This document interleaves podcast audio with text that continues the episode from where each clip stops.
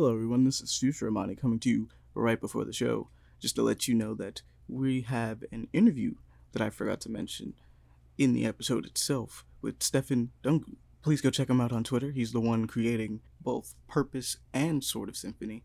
So be on the lookout for those games as he develops them.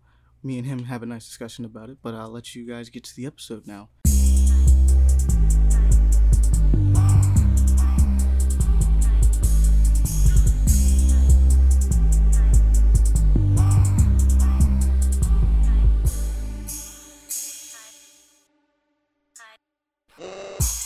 Hello, everybody. Welcome back to Paper Play Action. This is another late night episode for everybody ready here today. So, welcome back to episode 22 of the Late Night Cast. How's everybody doing? Bringing it down nice and smooth in the late night hours. How about we at least put voices to the names for those who are just joining us? We are joined with Pele. Say hi, Pele. I said say hi, don't call. I mean, that's uh, it's a high in some other universe, you know.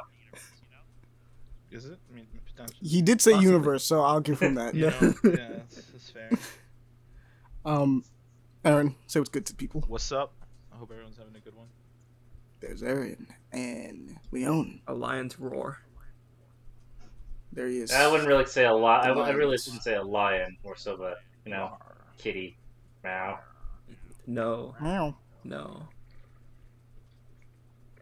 So glad that that is nice and saved. So all of us are now capped. They all have it. Everyone, the people now have us meow. No, that, That's big. that means you guys.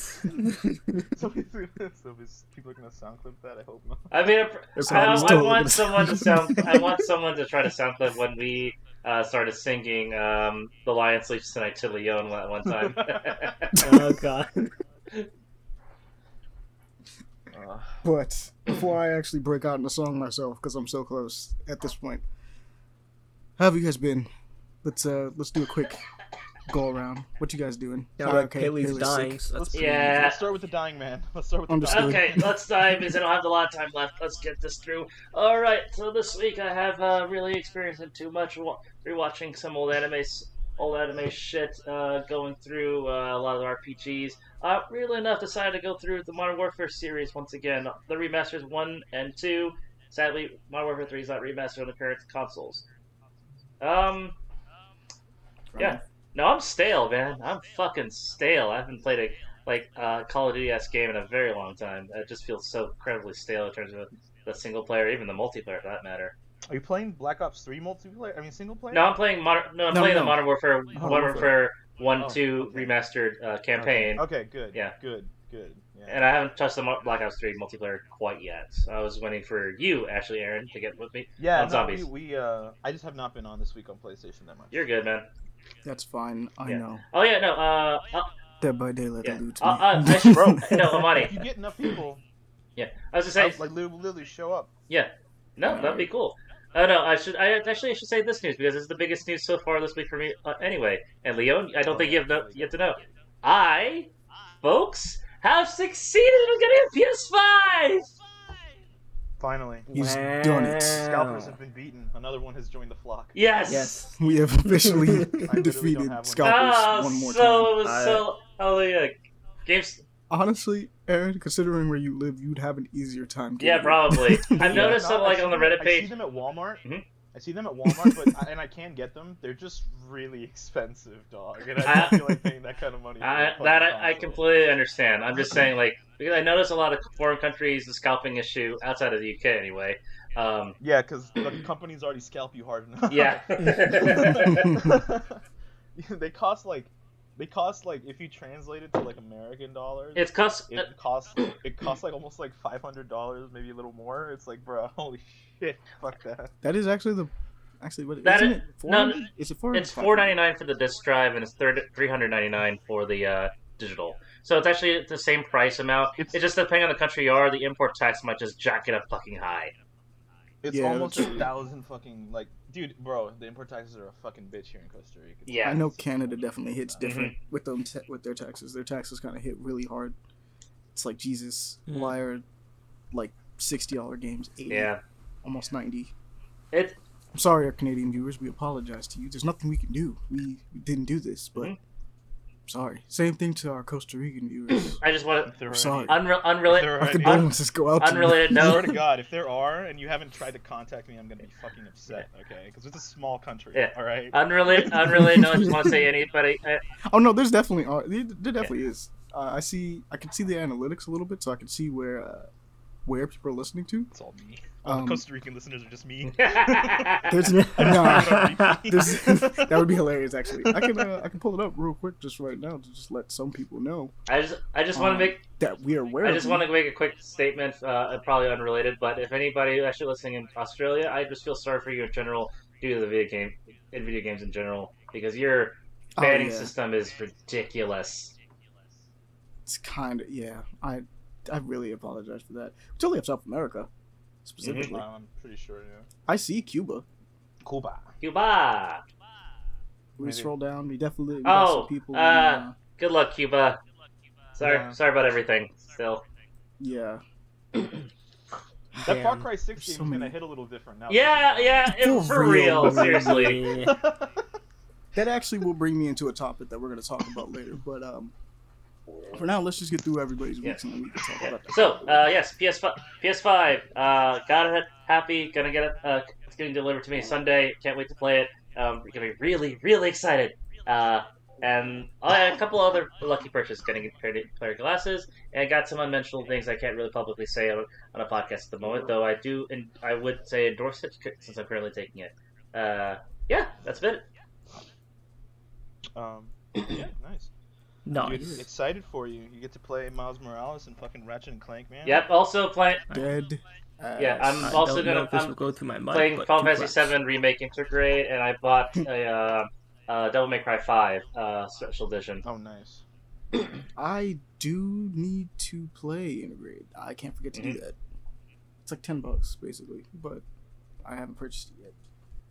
Some people might be like, "Why have you not purchased Yeah. it yet?" I was broke for all of it, couldn't purchase And luckily, because of the games I currently have on PS4, I have a few free upgrades already. I play Metro Exodus on a PS5 upgrade. I can do both Neos, and it's not a free upgrade, but I, can, I still can do it. Resident Evil 8, I can do that too. I mean, it does help us check out more games. So. Mhm. But that being said, what about everybody else? What about you, Leon? For me, Tell us. my Yeah, you- my my week was really nothing. It's just been work, honest to God. Um, uh, it, I, You haven't read anything new? um, two things actually. Uh, See, there we go. so there there is that, but I there's the, basically nothing else because just work and money and such. But uh, the first one is kind of uh, turn off your brain esque. Uh, so like a guil- guilty pleasure, I say. Um, this Okay. one is called. If I can find the name of it again. Karate Baka Isekai. Okay, I can I can understand enough Japanese to know what that basically means. Isekai. Kawaii Karate. Baka Is- I, I Karate don't know any Baka. Yes. Oh, Wait, okay. Karate Idiot in a Isekai Okay. world. Karate Baka Isekai. It, okay. this this Exactly. so you know the whole What usual trend. means. This man meets Truck Kun, gets gets to like a close in relationship with them, dies. You know, good stuff. Yeah. Um, Truck coon. Truck-kun, yes. He he uh, he, he personified a fucking truck that kills the main character. well, this, this is this is very much uh, weeb jokes right there. So that, that's why that's there. Um, No, no, no, no, no, no, no! Don't throw, don't give ideas away. I'm sure there's going to be an isekai where the villain is the actual truck that kills the p- protagonist. hey, You so you say this, I feel like this has already been done. probably I feel like we could find we it. probably could actually, but uh, Totally believe we can find that. But uh, actually, um, this wasn't like- this wasn't like an accident or anything. This man literally stepped right in front of this truck to save someone and said, "My karate can beat this truck." And he tries to punch it and gets fucking murdered. Oh wait, no, I've Um, heard about this one. I've heard about this one. oh no. Oh god, the premise was like was oh Jesus. And uh, so he So do both people get splattered? Is what I'm guessing. On? no no no the, the Like, girl the both- girl's fine. The guy gets killed. Yeah, the the protagonist, you know, yeah. Isekai. However, Look, technically speaking, his karate did save her. yeah. However, um, Dan Hibiki, the thing ladies and gentlemen. is, you know how um, normally you have like the god or deity just be like, okay, hey, Mhm. let's give you all these broken ass abilities. This man's like, fuck that, karate's all I need, and gets sent there. Nothing So, else he, so his his mediocre karate skills is what all he carries over into the new world. Yes, I guess it's not that mediocre because he's doing it. yes, this man is doing it. I guess karate is not a thing in the isekai world. Not really, no. They're like, what are these movements he is doing? He's like, it's karate. and then you put the anime logic in there too, or manga logic. Then you, you you see what the situation happens with this. So if you have the power of your friends and enough willpower, you can do just about anything. Yes, so the power of anime, karate, and this gun I found. and this gun and the power of this Glock. I can do anything. Uh, but um, yeah, if you wanted something just just to turn off your brain for a bit, read this one. Uh, There you turn off your brain. I'm gonna actually give it a shot. It sounds Yeah. fun. Uh, anything else? You said you had two. What's yes, the the second? second one, um, I recommended I recommend it for any comic book fan, uh, because it's literally Okay, well, this is being shot at me directly. yes. Okay. So because it's literally Deadpool Samurai. Ah, Yes, yeah, I did know that this was coming out. Yeah. I and have uh, not checked it out yet. you peop, you guys need to because it's it's Deadpool. Why why wouldn't you read it? Deadpool It's Samurai Deadpool. manga Dead- to release in English next spring. There you mm-hmm. go. Or if you just you know go through the internet and just type in, you might be able to find it, and not support them. But you know. Speaking of Deadpool, Samurai. Um, because this actually does look kind of interesting. This actually looks pretty cool. I like I like Deadpool. But Well- Speaking of Deadpool, did y'all watch that video Oh yes, of him and Korg reacting Mhm. to the the the the- free guy, free guy. Free guy. yeah Free Guy movie? Do you see that? Mm-hmm. I, I was fun. quickly not? skimmed. I wasn't able to watch it all. Oh, here, I'll bring, I'll put it on the Discord. We can watch that real quick. It's a pretty short one. But uh, to continue from what I was saying, um, ma- the main reason why that I'm recommending it now is because with this current chapter that I just read, it is a crossover that we very much needed Here, in guys. the manga and comic community. And all I'm gonna say is that you just, Hold just use your brain of what categories these two go very well with, and then you'll see what happens. But we can't can't talk about it anymore. But we will we will be reading. Probably gonna read that. Deadpool Samurai. Probably be reading Deadpool Mhm. Samurai. I was gonna do it anyway because I read the Spider-Man series, which was really good. Um, Fake Red, Yeah. surprisingly really good. Really liked it. hmm Fake Red was cool. Was a good I one, yeah. want another. Uh, I guess I can't call it a season, but I would like more.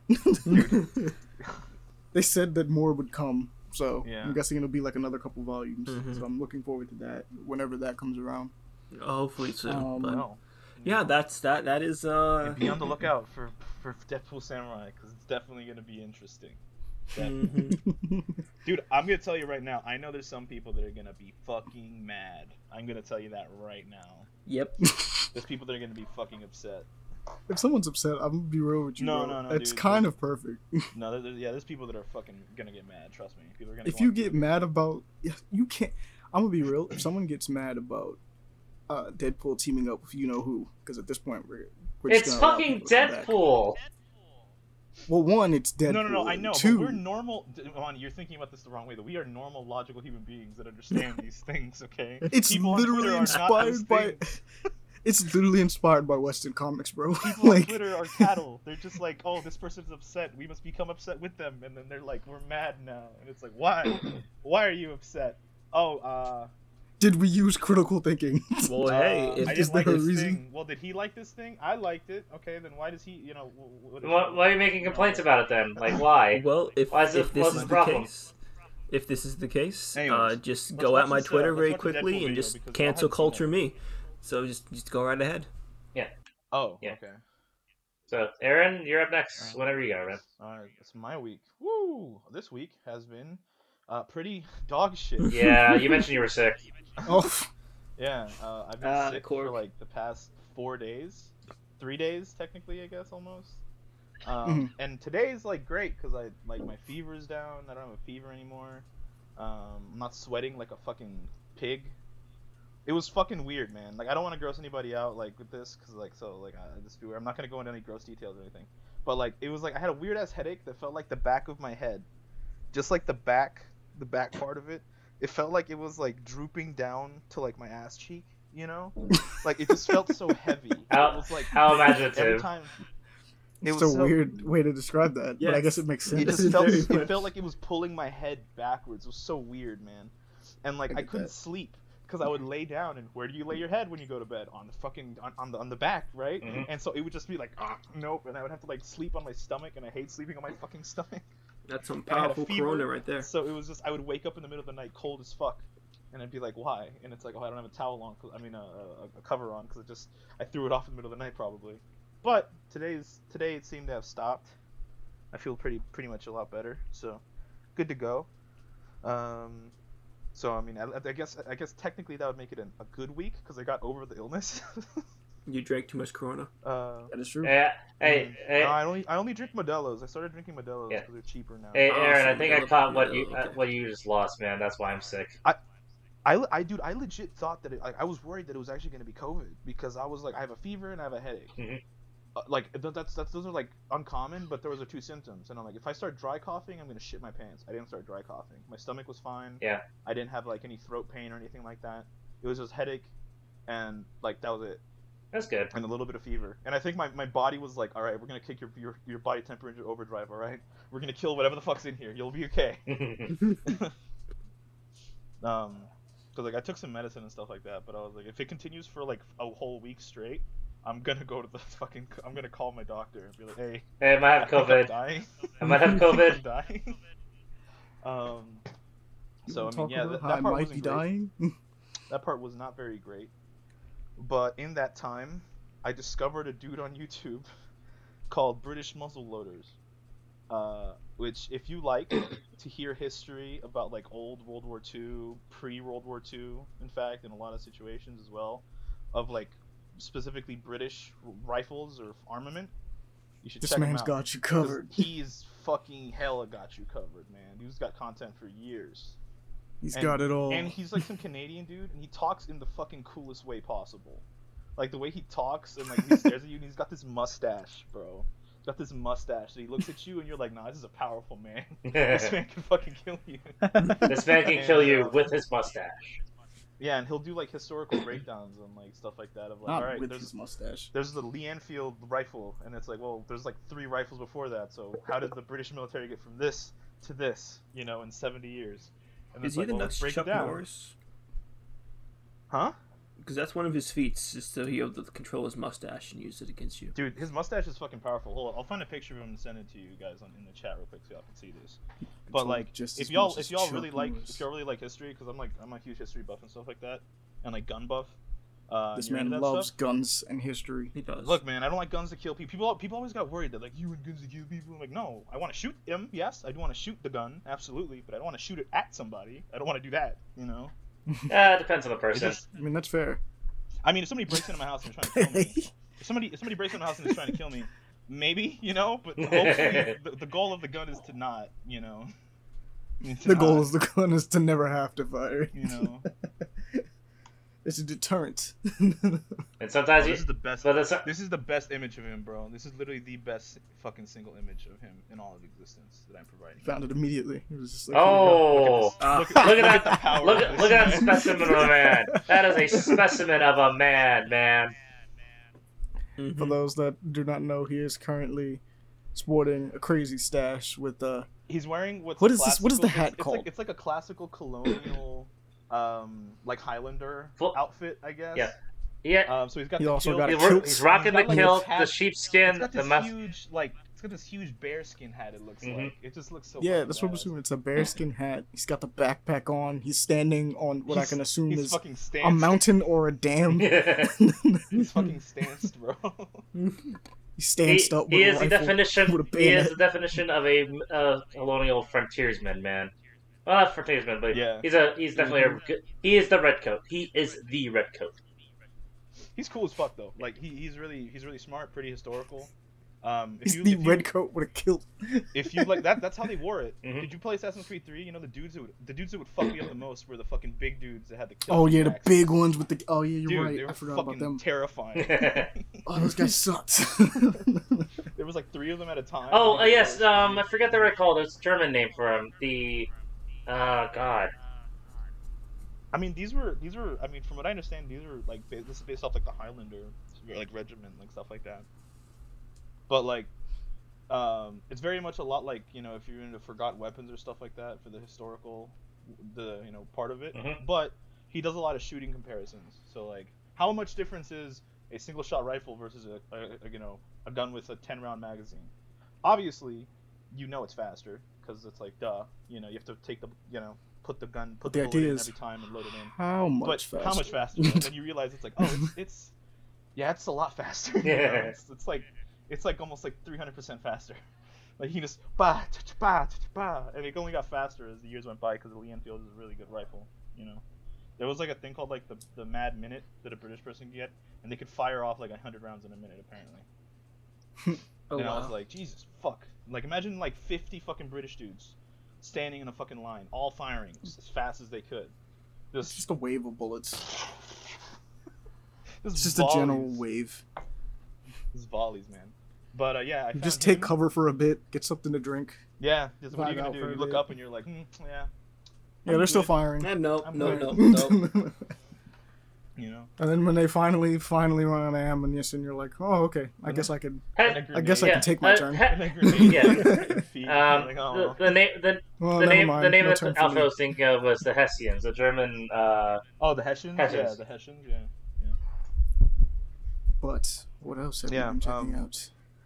Um. Uh, well, yeah, the Red Dead update came out yes, this week. You've been playing that a lot, Red I know. How are you enjoying that? Let's get that Um, proper review. It's it's. I need I need to give it like a more proper because I played it for like three hours with Logan. Oh yeah, you were s And- yeah sickness. I forgot. Yeah. Um, like I was sick, so I was just playing with Logan, and I was just like sitting there. And we were both like, he was healing from his leg, and I was sick, so we were both just sitting there doing missions, like dead. I actually and- think I did see you guys on, and I was like, huh, it's strange. we were just sitting there doing Red Dead, and it's fun because it's new stuff to do. Like you can go around and do like bad boy stuff, you know, instead of having to do like tiny little missions. You can go do robberies and stuff like that, and um, it's definitely more interesting. Adds like another layer. Uh, there's a whole. They had a new battle pass, which is a thing, you know. Obviously, they always they always Yeah. do that. But um, they added like a a collectible thing. Um, you have to collect for money. And I think those are like what you have to use to like actually use missions. Like using missions uses up those little papers. And it's kind of like if you do the bounties, how they get harder, you can do them at like harder difficulties and they give you more money. Mhm. It's kind of like that with just a. I don't know how many more missions though, because we did three, I think three, yeah, and they were all different. So I don't know like how how long it'll be before it repeats. But like the random missions you can get from like the people, uh, like around are actually pretty fun. They don't pay like a lot. they pay like twenty bucks or like fifteen bucks sometimes, but they're fun. At least it's something new to do. Um, it's not like holy shit, the game's changed, you know, not anything like that. It's- It's still basic Red Dead stuff, just more shit to do around it. Because I know Red Dead Online originally was pretty shallow in terms of stuff. Red Dead Online had nothing to do, Yep. dude. They, the only thing you could do was hunt. And then they realized that you were making too much money off hunting, and they were like, "Well, And then they can nerfed hunting. reduce the amount of animals that spawn." And you were like, "Bro, just- now you can't find literally anything. I can't go anywhere and find shit. I find one deer every fucking year, bro." So then they're like, "Okay, fine, we'll put the deer back," but they secretly nerfed how much they pay you for stuff. So you were like, "Okay, cool." But now they have a trader thing, so if you really want to make money, there's other things you can do to make money. Um, obviously, some of the stuff there is like made for, like it's it's made to make you buy gold. It's Rockstar, man. Yeah, that's always incentive for it. But the thing is, I wish the balancing was a little bit better in terms of the currency, what you get, uh, like comparatively with GTA. Though GTA is still ex- exuberant, I will say this: the gold is mad cheap. really. In Yeah, comparison. Okay. Yeah, compared to like a shark card, I think the gold is actually like you can get a lot more for gold. Okay. Is what I'm trying to say. Like, you can get a lot more for gold. Do you think it's because of uh, prim- primarily uh, there's not as much things you can buy customizable wise in Red Dead than say GTA? Oh, It might I be mean, thing. kind of, but there's also so many things you can buy in that game. Uh, Obviously, like once you get all the good stuff, you run out, and you're just like, well, now I have nothing to buy. Yeah. But up until you get like a full moonshine shack or like a full camp, or you have every all of the all of the things unlocked for the for the moonshine shack at the bottom and everything, um, stuff like that. You know, you, you're gonna need gold. I you gotcha. know, or you're gonna can buy stuff there. The customization stuff is like clothing, which I wish they would add more, specifically ponchos. They have really shitty ponchos. They It's like I would good really like ponchos. I'm a cowboy, and I have. I'm a no Mexican ponchos. cowboy. I'm this big fat Mexican guy. Okay, so I want to fucking wear a fucking poncho. Right now I'm Let in a me mariachi. wear a poncho. Give me But ponchos. the thing about it is, they have they have some cool ones, but it's like, oh, this is a warm outfit. It's like, really? This is a fucking cloth poncho that's like one nanometer thick. This is not gonna keep me warm. This is just gonna keep the wind off of me. Like, what the fuck do you mean? Yeah, the- the re- the region So- the region environment base. I remember that from the main game, and Yeah, but in, in the game, it's a little more like you know, it, it doesn't matter as much Nah. because like there's a little more option, I think. Um, just because of how everything is, it almost doesn't affect as much, and it, it, you have like specific outfits for Arthur that look really good. Almost. Yeah. But like with your character, it's like, bro, I want to look cool, so I want to wear this really nice poncho. But it's like, why does this poncho make me warm? And because I'm not wearing this warm poncho and I'm wearing this specific like pant set, I can no longer go anywhere hot, or my dude is gonna be dying. Yeah, it's a lot more survival based than uh, GTA by Yeah. default. Just Yeah. because of that. It's just weird because some outfits you'll look at and be like, that's definitely for the cold, and then you look at the stats and it'll be like, oh no, that's fine for the heat. It's like, what? What the fuck? I mean, if It's got like Do you I see mean, this? realistic, got, like, realistically, layers. in that area, that region of time, especially with that amount of heat, I probably would sweat in most of those outfits they- they wear. I mean, yeah, but if you're wearing like a bear a bear coat in the middle of the desert, you're probably gonna pass out. Oh, yeah. Yeah, that would that would knock you out real Yeah. fast. but um, I mean, yeah, I was I played that for a bit, which was actually pretty fun. Um, I played some Black Ops Three because we played it for like a for like a night. Um, which is like your your power had gone out, Pele. Yeah, my internet died on me. Um, yeah, my uh, I'd forgotten my how weird PlayStation decided was. no. Yeah, your amount of yours is weird, man. I forgot forgotten how Went weird to uh, download Black it, and 3 it was just like nah. You know, he, he according to his system, he had enough space for it, at over 300 gigs for it, and Black Ops 3 had most, it only takes 108 gigs. But even with 300 gigs, it said, nah. I deleted games I didn't think I would have to delete. bruh. That hurt my soul. I deleted NieR. Luckily, I finished that, Oh, wow. but I deleted NieR so I could play it with you guys, and it was like nah. And I was like, all right, okay. Yeah, for some reason, the PlayStation I said, guess uh, absolutely not, or uh, maybe there's a secret detail that there's a lot more space required for Black Ops 3 for some fucking reason because of Activision's bullshit. I kind of, I don't know, man, because I, I, I, everybody else kind of got it fine. I know, I, I I, know, I, I don't know that what's with the true. Monties. That's the weird thing for me. That's just the weird thing. PlayStations are weird sometimes, man. They have a mind of their own. and suddenly it decides nah. I'm No done. Black Ops. No Black today. I Ops. don't want to be played anymore. Your PlayStation decides it doesn't want to play with you I anymore. don't want to play with you anymore. it turns It itself off. You're like, wait, what the fuck? Excuse me. You have like a HAL moment with your fucking PlayStation 5. It's like, wait, Like- what? fucking how?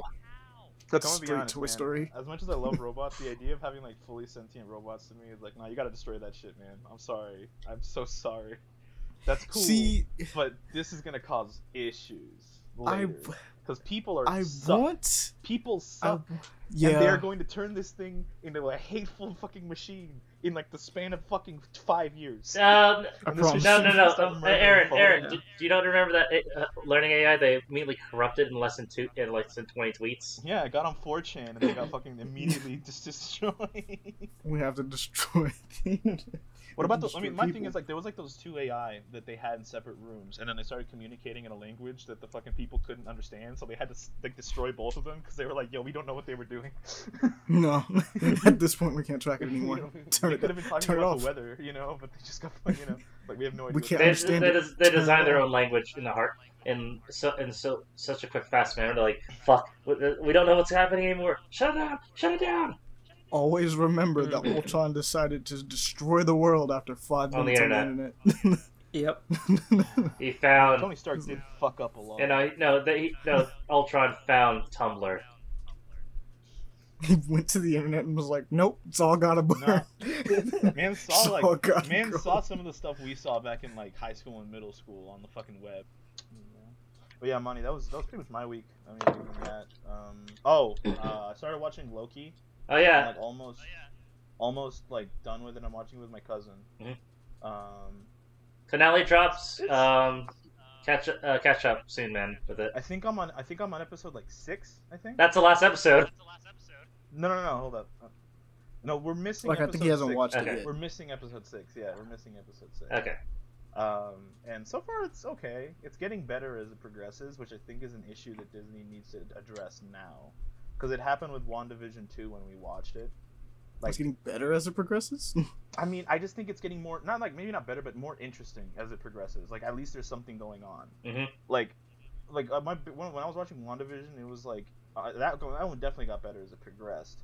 Um, and I just think it's like yeah, I mean, it's just the first episode of both of the, like WandaVision and Loki didn't really like grab me. It was kind like kind of cool, cool. I actually really liked the Uh, both the first episodes of both of them. Um, I found that the I like the first episode of Loki. WandaVision is so yes. I the like first the episode of Loki is such a good breakdown that happens there. Like it's just a good. We talked about it a couple times on here. It's just a Yeah. good de-evolution and reconstruction of a character. Um, but uh, WandaVision got me because for simple weirdness, there's like it just starts up and nothing is explained. It's like we're just in this weird world, and then like little weird things start happening, and you're like, all right, I have questions. I have questions. What is, what is going on right now? I need these questions to be answered expediently. so you then go on to the Yeah. next episode and you're like, oh, okay. It's starting to make a little bit more sense. Mhm. And it just slowly unravels as it goes Yeah. on. I watched the new episode of The Bad Batch today, actually. Yeah, I forgot that dropped. Yeah, I need to catch up on that. Watch watch that. Uh, pretty good actually. Um, I think I don't know how long the season is gonna be. I don't know like I think they said up to. to Well, it's on twelve episodes right now, right? Yeah, it's on twelve, and I was like, if, if anything, this would be the last episode. But this definitely did not feel like the end to a season. You know. It might go for the twenty-four classic twenty-four Um, seasons. Which is what I was 24 going to be like. If they're going to do it like Clone Wars, they might do 24 episodes a season, which, considering how short they are, it's like, okay, that can actually really work if they're just going to do it with that style of pacing. Mhm. Um, so, I mean, hopefully, I mean, I just if this, if this was the last episode of the season, I'd be like, oh, bro. bro. no, There's this no way. can't be it. There's no way, you know. Not like Don't do this to me. but uh, so far, I really like it. I actually really like uh, the Bad Batch. Um, and then, oh, by the way, Explained. If anybody here likes like short documentaries, Explained is uh, released a new season on Netflix as well. Explained. Okay. They do like 25 minute, like 30 minute documentaries about stuff, like diamonds and like clean energy stuff like that. Um, and the new season is like coming out weekly. So first episode is about sugar. It's like all that you need to know about Asuka. your daily sugar intake. Sugar, Oh. like how do we get there? That's crazy to think about because like here in Costa Rica, there's It does start off as a cane. Mm-hmm. Um, huh? It does start off as a cane. I mean, yeah, sugar. And then I it mean, gets all the way technically to this cane or ground beet sugar because there's also beet sugar that we use that's really refined. That is true. Um, but uh, Uh, that we here in Costa- in, here in Costa Rica, Thailand we like, use palm sugar. There's also palm yeah, sugar. and pal- palm sugar is also another thing. Mhm. There's like a lot of different kinds, but like the idea of how the fuck humans realized that if you did this whole fucking process, you could end up with like sugar or like you know something that like that they needed like that. Like the here in Costa Rica, there's this thing called tapa dulce, which is just like these like hockey puck things that are basically made of pure sugar, right? Mhm. And usually they're just Mhm. you take like you melt off little parts of it and put it into something, and like some water with a little bit of lemon, and it's like all right, that's a drink because that stuff is like fucking pure sugar, you know. And it's like the, the idea, like the, the whole process of making that is like it takes fucking forever. It's incredibly dangerous because you could burn yourself beyond all reason because of how hot sugar gets Mm-hmm. you know the whole process of like straining the the the like the the, the cane and all that and everything i'm like dude all of this stuff somebody had to figure this shit out one day like how how long did it take I was just over here trying to piece it together each and every single day. He was like, somebody I'm gonna was like this i out. want it to be sweet we need the sugar we need the sugar. I need it to be sweet. Shut i mean back in the day we Sugar. needed because it's like sugar is like immediate energy you know what i mean That Yeah. too, and things can be uh, like pretty bland Mhm. without Yeah, it. it's, yeah, it's a seasoning, man. The discovery of seasoning. try cooking a cake try making icing without sugar it's just not going to be this it, it literally won't be the same it can't be icing Just- like it won't be the same It's just not the same at all. Oh, Yeah, shit. but um, Hurts. yeah, there's a, there's a few shows there that y'all should check out. Also, Beastar season two came out. Uh, I did see that. Yes, I need to check that out actually myself. I was supposed to watch it the other night. I did not, which mm. means I'm watching it tonight. I watched the first. Episode, That's all that means to me. First two episodes, sorry, with my cousin. Hey, okay, So it's you know. gotta check that out. Beastars I'm gonna amazing. point this out. This I find it's funny. Joyce was excited to see this episode. You realize that, right? Which he was excited to see this. Uh, Beastars, because he was the one that talked about it the other night he was. Yeah, he's in like, I want to watch it, and I'm like, I'm worried about him having another nosebleed. Wait, what? I was more confused. Uh, I was more confused look, at the okay, fact yeah, that that's, he. that's probably that's probably really confusing to drop on on on uh, on those Okay, that don't know on the certain story. people, yeah. I was more confused at the fact that he, of all people, was like, yes. He was so against the deal it. is, he was like, no, Yeah, no, no, when it initially no, came out, he was like, he was super hard against it. We're Yeah, like, he was bro, like, no, no, chill out. no, it's just no. He a- anamorphic He had an animals. Like, aneurysm, bro. It was so weird. For I was like, real. Is he that against furries? No, no, no. Uh, so, I- so he. I guess he got to technically. a- a very specific scene where a very specific character was trying to do something with another specific character. dude, I think it's like what episode three. It's the scene with Haru and uh it's the scene where Haru in the in the room off, where she like, yeah she misunderstands off, the like, in her situation. bra and panties, right? Oh, It's that. He was watching that. Uh. we were watching it together, and we were all like, all of us were like, "Oh, we were not expecting that. Holy shit, we were not expecting." Yeah. that. And then George Yeah. goes, "Oh my god, oh god, I gotta go, I gotta leave." And then he leaves, and he comes back like ten minutes later, like, "Guys, I just got a fucking nosebleed. I almost died." And I was like, "What the?" What the fuck? He's like, "I got a really weird feeling, man." And then I just got pressure on my forehead, and my nose started bleeding. And he was like, "I'm not gonna watch that show anymore." And I was Did he just did, was so did he just get the anime? Did he just get the anime trope of literally having a nosebleed in front of us? That's what I was about to say. That's like, what I'm. That's yeah, we that's what I'm saying, That's bro. what we were saying. We were like, what, "Did you just get so horny that you almost killed yourself? Like, what the hell happened, man?" Is that how that happened? and it's like he It's kind of okay if you explained it did. as Like, like, if, if, if, if it's okay, that whole thing about the show is it's supposed to make you uncomfortably aroused by these animals. That's kind of the point of it. Like, there's, a whole thing about It's- it. the idea is that it's telling really a really compelling story, knowing that they're animals. Knowing, like But it's not like, stand- uh, you know, a Gretzico. Yeah, it's not like a Gretzico Yeah, where it's like sta- the stand-ins. Yeah. Yeah. no, it's like no, that is a wolf. What they a are is will what, eat what this that world rabbit. is is basically like if, for those who don't understand, Beastars is basically a world that is just it's trying to in, in in its own way give some light to what human trafficking is like. Like how Yes. like Mhm. things like that. It does that. That's that's really what the what the what the the real point of the show really is is human trafficking, what it is. So like it's very clear with a lot of things they make. But it's like, yeah, they're animals. They're not people. They're like legitimately animals that evolved sentience and intelligence, and they just have different breeds. All right. And it's really people can digest the idea of human trafficking a lot easier if it's more about, which is crazy to think about, animals that eat each other rather than uh, actual It's human also trafficking. because human trafficking doing stuff like Which, that you know- would probably make something like if, if they did some of the stuff that they did in the show and like replace Yeah. it with human trafficking stuff, it'd probably be like a adults only anime. Yeah. the people would Yeah. not they'd either have a really hard time getting it off the ground or people Yeah. would feel very uncomfortable watching it or some like It would Just a it lot would of feel weird like things one of those about it, really which weird is fetish like, ugh. hentais that you don't want to watch. which is makes you, like, weird really because like. Yeah. Like Beastar specifically goes out of its way to be like no that shit's wrong but like Yeah. people would definitely walk away with the takeaway I mean, it definitely like, I'm is like freaked out by make you this uncomfortable. You know, mm-hmm. it's like a whole, Yeah. there's a whole thing about it's like it's kind of fucked it's, the whole point is like it's kind of But fucked up Joyce- isn't it yeah, and it's like Joyce, yeah Joyce had that moment. We were all like, "Are you good? Like, are, can you continue watching this show?" and for a good while he was he like, like, a week. and was super like, hard against it week. He was like, "Nope, nope." and then we're finally- like yo bro chill out Daniel convinced him. He's like, "Bro, you need to calm the fuck down.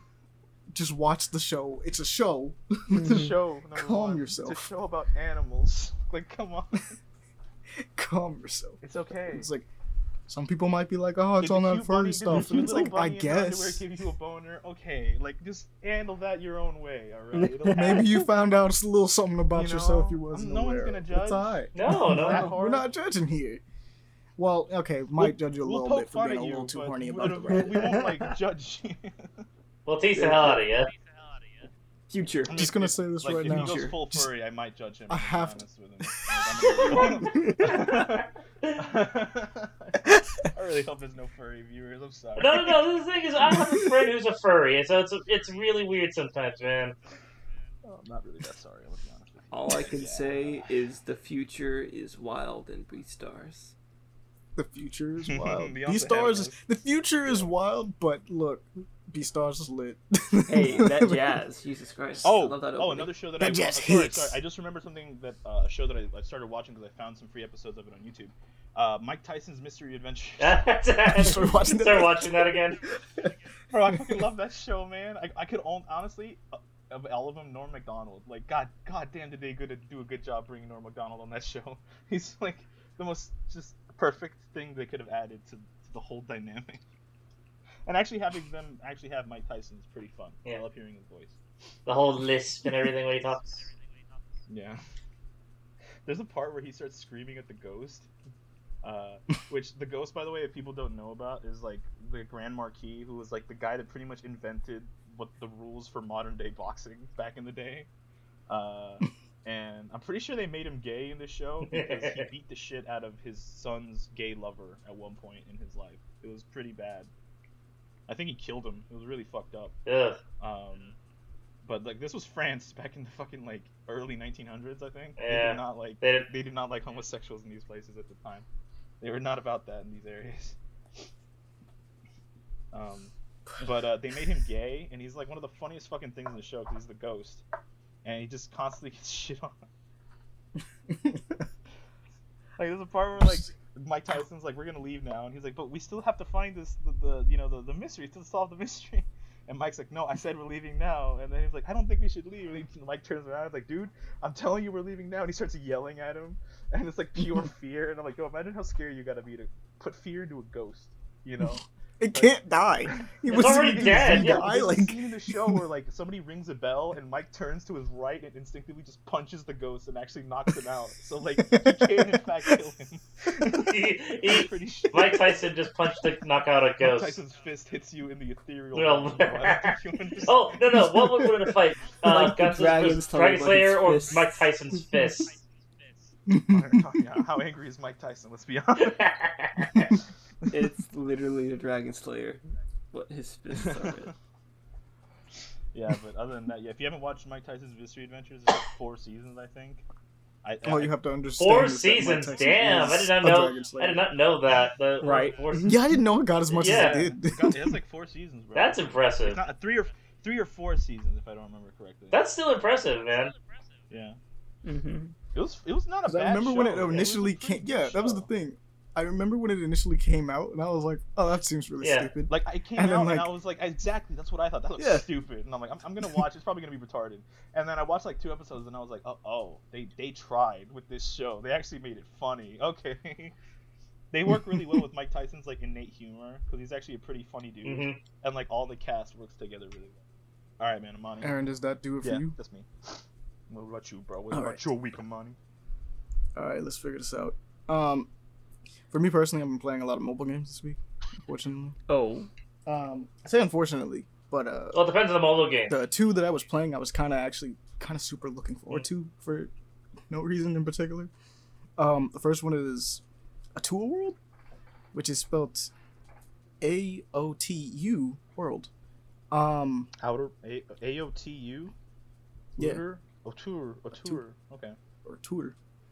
Interesting. Okay. But uh that one's an interesting one. Um it's weird because all the promotions for it and everything like that has this really interesting cool 3d art style that's very similar to how i draw. So it naturally got my attention. Even the character designs are very similar to stuff that i would do just maybe a little bit more over the top. Just a little little bit more edgy. Just, pushing into that area of like yeah got some cool stuff Uh, and so i looked at that and was like okay I was gonna say, like, Amadi, are you sure not even even like get your art stolen by any chance? I don't know. I'm pretty confident I'm not. Um, but I looked at it and I was like, let me uh, let me go check this out. let me go look at this. Uh, it's pretty cool. It's a cool little tactical uh, RPG. Gotcha. So it is a gacha, and the way it works is that you, if I'm not mistaken, you get um, the first time you summon for somebody, you get them, and then any subsequent time you get them, you get shards that increase their powers. So it's the is the deal. So the idea is all about like trying to make your character stronger as opposed to uh, like you know getting them so like the the actual rates aren't bad for getting them in the first place it's a matter of making them the s class unless they just show up almost s class that being said, um, I think it's it's a really cool, like I said, tactical RPG. The way they do things in there is um, the entire system is like grid based, but certain characters can attack in certain ways. So, for instance, there's a character that attacks only in cardinal directions, right? So, like whenever they um, throw out a move, it attacks only in cardinal directions, and it's always in a linear fashion. So, if there is um, three dudes in this line and you put him in the right line, he will hit everybody along that line, just throwing it straight through everyone. Um, whereas there's another character who, uh, these are just two similar characters I'm referencing right now, but like they also attack in cardinal directions, but their deal is that they um, they shoot everyone within those cardinal directions. So if you were in their attack radius, they will shoot homie that's to their left, their rights, and then the guy way in the back that's also in the back, like behind them. like just because they'll just hit each of them, and I'm like, oh, that's interesting. All the characters kind of play in this strange kind of way where they're like, they can attack and do certain things from certain areas, and then on top of that, um, the deal is is that they also like everyone on a grid has like a special move, so you have uh, your natural moves that you can choose. They're like special commands that you can do, but then you also, by positioning yourself in the right areas, you can do combo attacks with people, or you can do special moves from your character alone, and it's it's kind of cool. You get like a four person team that you guys go in, and you just technically mess around. I, I, I like my tactics game, so I say give it a shot.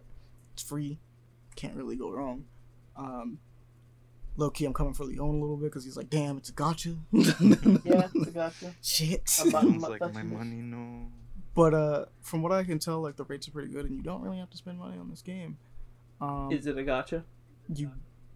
It is, but they Then have a lot of customization options. Wait, They have a wait, lot of customization uh, options. Leon, I thought you said you love gachas. What happened? Hell. He does. He's just afraid. He's afraid of. No, no, no. He. Is he afraid of My losing wallet. yeah, the wallet? I love my wallet. No, no, no, Leon, I Leon, just get another job I just for your gacha games. Just get a third job specifically just for gachas. No. I already have a second job. I'm not gonna go for a third one. Okay. No, it's like we get enough Yeah, for, get for just gachas, man. You'll be fine. You'll be fine. You'll be fine. Yeah, No. exactly. You get to pay for the gachas. It's all good. Fuck off. That being said, you do not have to spend money on this game. Like I said, it's pretty easy to get summoning material. It's more of a matter of customization. If you want people to look really nice, because you have, uh, they do have costumes for all of the characters. Mm. I don't think they're out because the game released like this week. Yeah. Um, so, like, there's stuff for your angel, quote unquote, who's technically your avatar who is leading the entire crew. But you can also summon for that kind of stuff too. You'll get materials and stuff to do so anyway. So so far, pretty pretty pretty lenient with its stuff. Gotta say that rate's pretty good, pretty lenient. But you can easily do it free to play because it's a cool tactics game. So give it a shot. Okay. The other thing uh, that is a mobile game that I am trying to figure out if there's any way I can play this on PC besides BlueStacks, uh, because my computer just doesn't do well with BlueStacks. um, punishing Gray Raven, which I kept getting ads for, and I was like, fine, I'll look at it. And I'm like, because to be honest, I'm kind of upset it's a mobile game. It has a really unique combat system while still being it's basically a character action game, but mobile. And I mean, we all know how I feel about character action games at this point. Absolutely. Yes, but the fact that it's on a Um, mobile on top it's of on a mobile platform is just is the annoying part. Yeah, I'm like, yo, if I can just play this with a controller, it'd be perfect. Like, it'd be really nice. you can still play with a controller. It's just one of those really kind of dumb adapter controllers for your phone. Yeah, those don't work half the time. I'm- I know, I know they don't. That's why it's a bad idea. But um, as far as that one goes, uh, I didn't get to play too much of it, but it was pretty cool. Um, I like its combat system so far. It, like I said, it's still a character action game, but like the way they've messed around with how you do things, instead of having like two attack buttons, like a heavy and a strong, they have an attack button. They have your special button, and then they have this thing that is generated as you combo. And the more attacks you do, the um, if you tap on this, you use certain amounts of this little bar, or this little like I guess these slots to do special attacks, and it's not even you pressing the special; it's just you doing this and that creates new combos and does different moves from it and stuff like that. I'm like, okay, that's kind of different. That's kind of fun. A lot of people are calling it the Genshin ch- killer. I have not gotten far enough into punishing um, Gray Raven to figure out if they have gacha mechanics. I will say that much, but knowing my luck, it probably has gacha mechanics because a lot of people are saying it's going to be like the Genshin killer, but it's not on anything but phones, so I don't know if it's really going to be a Genshin killer. Moving on from those two though, because mobile games are nice, but let's get into the stuff that you can really play. Uh, I finally broke down and decided to get two games that uh, have been on the list. Well, one of them actually came out recently.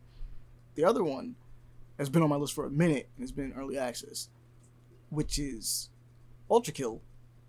Is one of the ones I finally broke down and just was like, I'm gonna just get this. What am I doing? If I I played the Ul- demo for this game. is, Yeah. Ul- is Ultra Gold that like super high, hyper realistic Doom style game, right? Yes. Well, no, not hyper realistic. But not hyper realistic, Hyper not- not stylized. hy- hyper It- it- stylized Doom style game, right? It looks like um, it looks like a PlayStation One game. Oh. But with, do, but Except Doom, you with, play with as a robot. Yeah, and you go I around Doom definitely style. showed you guys it before. 'Cause, uh, the demo had came out and I played it for a bit, but I finally went and just copped the full game, which it's been releasing in chapters. So at this point, I got plenty to play through. That's Um, dope. That game is just basically a first-person Devil May Cry game, You're which just flipping around, doing like crazy. they just want, combos. dude. They want you to style so hard in that game. It has a style meter, and I'm pretty sure there's no melee weapons. I haven't seen any at the very least. You have a punch. You have the ability to punch shots back at enemies as well. It explodes in big explosions. Perfect parry. Yep. Almost. That's cool. um, Um, I mean, it's not the first. yourself from attacking people. I was gonna say like it's not technically the first style like FPS stylistic game because Bulletstorm kind of did a similar thing too. Bulletstorm kind of did, but I mean, Bulletstorm had a point system that they wanted you to mess around with, Mhm. but it was a third person. Actually, wait, was No, Bulletstorm fir- third person or first? no, person? first it was first person. It was, It first, was person. first person. Yeah, It's just I, I remember seeing a lot of people's backs all the time. And I'm like, all right, because you had other characters that were constantly there with you in Bulletstorm. But um, yeah, Bulletstorm was first person, but they wanted what they asked from you was different. They wanted you to change it up and do crazy stuff, but you're not. You in Bulletstorm are not doing crazy stuff. You in Ultrakill can do wall jumps and like leap over enemies, and there's a gun that is I haven't gotten any of the other weapons, but I'm waiting for them because I know there's a shotgun. But there's another revolver that lets you flip a coin and you shoot the coin, and the coin instantly like headshots another thing around you. Like Oh wow. they want you to style really hard. They want you to be running around and doing crazy stuff all the time. So, I will admit this because some people are gonna come at me. I like my first-person shooters. I like my classic first-person shooters. Sometimes, I just crave a lock-on mechanic, and in a game. And keep in mind, I played things like Doom, Doom Eternal, no problem. and Many other shooters without doing this. But I saw that this was an option, and I was like, ah, I'll turn it on. So they have an auto aim function in this game. hmm Does it just Isn't make you a god? It lets you aim automatically, but it does not make you a god. I makes you feel like a it on. god. It is super fun to play that game with auto aim on, and you can change the degree of how much it's on. But I was just like, eh, we'll just do 100 percent just to see what's like. Man, you get to style so hard. Like I'm gonna just say this: being able to move as fast in that game as you do, and then being able to make sh- like to just know you're probably gonna hit someone. Yeah, your reactions are probably superhuman. like you get to just do some crazy stuff because of the fact that you're like i don't have to aim. I don't have to aim super hard. Now does it take away any of the skill uh, level from it? It takes a little bit of skill from it. I'm gonna be completely honest take a little bit. But for instance because i had to test this perfect example being the revolver i mentioned where you chuck a coin into the air and you have to shoot the coin. I still have to shoot that coin. There's no auto aim function for that coin but I, I damn sure still have to shoot that coin. And I'm like, that's fine. I'm perfectly fine with that. So, as a suggestion to anybody that might get Ultrakill, just just put it on auto aim. You can adjust the auto aim how you see it, and just see if you don't have more fun with it because that game allows for you to have more fun with it. And because personally, I like to play my first person shooters with a controller, even though I was playing um, Keyboard and mouse. Ultrakill with a mouse, yeah, keyboard and mouse, um, it just makes that a lot better. And honestly, it works for me because I, I don't use keyboard and mouse all that much. I, I mean, I used it when we had Halo for uh, in like school or whatever, because that's all we had. I wasn't bringing a controller, but it was fun, and I was able to make it work. So I understand how to shoot in first person, like with keyboards and stuff like that. But uh, I just always just kind of default to being like, I, I would enjoy this more if I uh, if I just put it on a controller because I have a laptop, not a proper keyboard, Mm. and that can be annoying to have to deal with sometimes. so that's probably a cool way of just experiencing that game. If you ever get ultra killed, just throw on the auto aim, see if you like it, see if you enjoy it, because the idea of having lock on and stuff is just kind of fun. Gives you a little bit of extra style with it. You can mess around. It does take away. I will warn you. It does take away from your final grade. But if you're doing good enough, I don't think it, you can actually still get an S. You just If keep you're doing good, en- yeah, you can just You do it. outstyle the system. Wow. Well, yeah, because they're like, well, you take a you take a minus. You obviously take a minus because you're on this assist. Like you're using auto aim assist, not like assist mode, as in like, I just need help getting through this stuff, like because you're disabled. They which speaking of which, they actually have a lot of uh, options for that. I went and scrolled through that. I'm like, okay, this is very accessible. Um, but they have the thing where it's like, okay, you have hundred percent auto aim on. It's not like one bad at shooters. You have like hundred percent. I'm like, yeah, I do. Yeah, I do. So when they're like minus for that assist mode, I'm like, that's fine. Yet I was still like, I got like an A in one of the missions, and I'm like, all right, that's all I need to know. Mhm. And like, I know I can probably get like a S if I just go in and just like demol, like absolutely like demolish and style on everything that comes on my way. like every room, get a triple S ranking. I'm like, they won't deny They me. just want you to flex They won't- hard as fuck on these guys. Exactly. They're like, you know what? If you have auto aim, flex hella hard. And I'm like, I'm, I'm about that. Go off. I'm all about that. Let's go. but um, the other one being a PC and Switch game, so this one's a really cool one for anybody that can mess around with this. Is, I mean, Ultrakill is PC, but I believe it's coming to other things soon. Eventually, once it finally comes out, it's still in early access. But the other game being that is out, and you can get this on your Switch and PC, uh, is Boomerang X, which is another retro style game, but it doesn't look as. It has the shading and everything, but it is not hard into the low poly. It is a low poly game, but it's not as much as uh, Ultrakill, where it's like that is just straight up a PS1 game, but the PS1 could never run this. Yeah. PS1. That thing, PS1 is that thing dope. tried That's a, to run so many that's things that it wasn't meant to. Mm-hmm. Did its it did. It did its best. Did its absolute damnedest, times. bro. Because Ultrakill is one of those things where it's like it's just moving too fast. There's no way the PlayStation One could actually keep up with this. Like this is just doing too much. But it, it looks dead ass like on point where it's like yeah that's that's what a PS1 game would look like. That's the exact aesthetic. It's just the amount of stuff happening on the screen and things that you're doing. It's like the PS1 can't do that. That's not fair to it. It wouldn't be able to do that. Yeah. Not keeping track of your coin that you threw into the air so you could shoot it. It's not doing that. It's not fair to it. but uh, Boomerang X is really cool because, um, well, the story for it is very strange. You're on a really weird island, which I'm assuming is run by the Mantis people because that's what I'm getting at, and they're extinct. Mm. They had a really cool weapon, which was a boomerang. It's not a normal boomerang; it's an X boomerang because it looks like an X. And that's your weapon. That's it.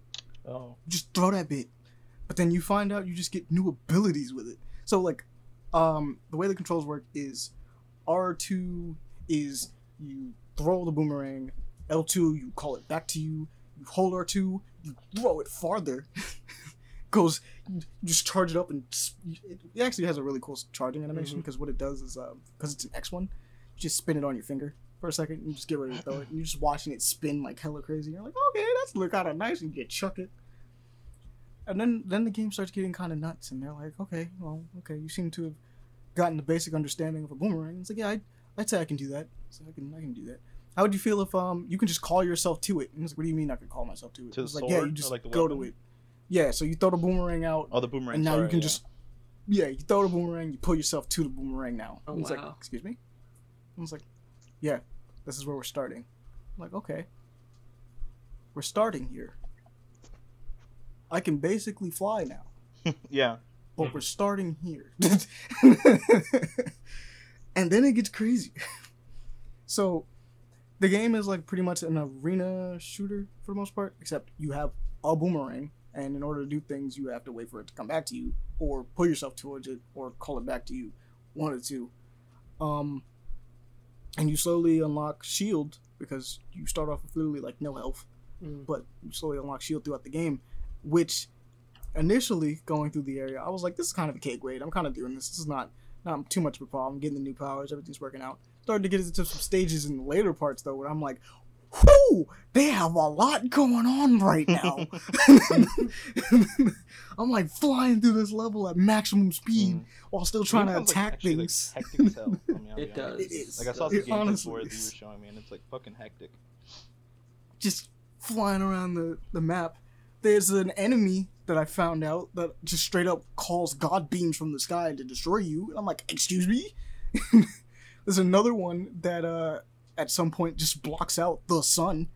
It's like a giraffe it's like a giraffe that walks around, except that its head expands to cover the entire top portion of the map. Oh wow. So if you're below it, you no longer can go up, and if you do go up, it'll hurt you. Or uh, vice versa, if you're above it, you can no longer go beyond that point downwards because it'll hurt you. so it's just one of those things where it's like, all right, it's a very simple game, very simple concept, but then they took that and was like, so how far can we go with this? And I like it. It's pretty good. It's like twenty bucks. Both these games are twenty bucks. You guys can give it a shot. Boomerang X and Ultrakill. Enjoy them. Very stylish. Haven't beaten Boomerang X yet. Mm. Haven't beaten Ultrakill yet, but I'm expecting way more from Ultrakill because it's been dropping piecemeals. But uh, Boomerang X is uh, kind of wild. Kind of wild. I unlocked a decent amount of abilities in that, and I was like, okay, we're doing it. We're going, and then levels really start to hit you. Like I, I thought I was kind of OP for a good minute because I was like, I'm beating some of these without taking damage, and I got like what two shield, whatever. I got to the point where I had four shields, and I'm like, I should be unstoppable.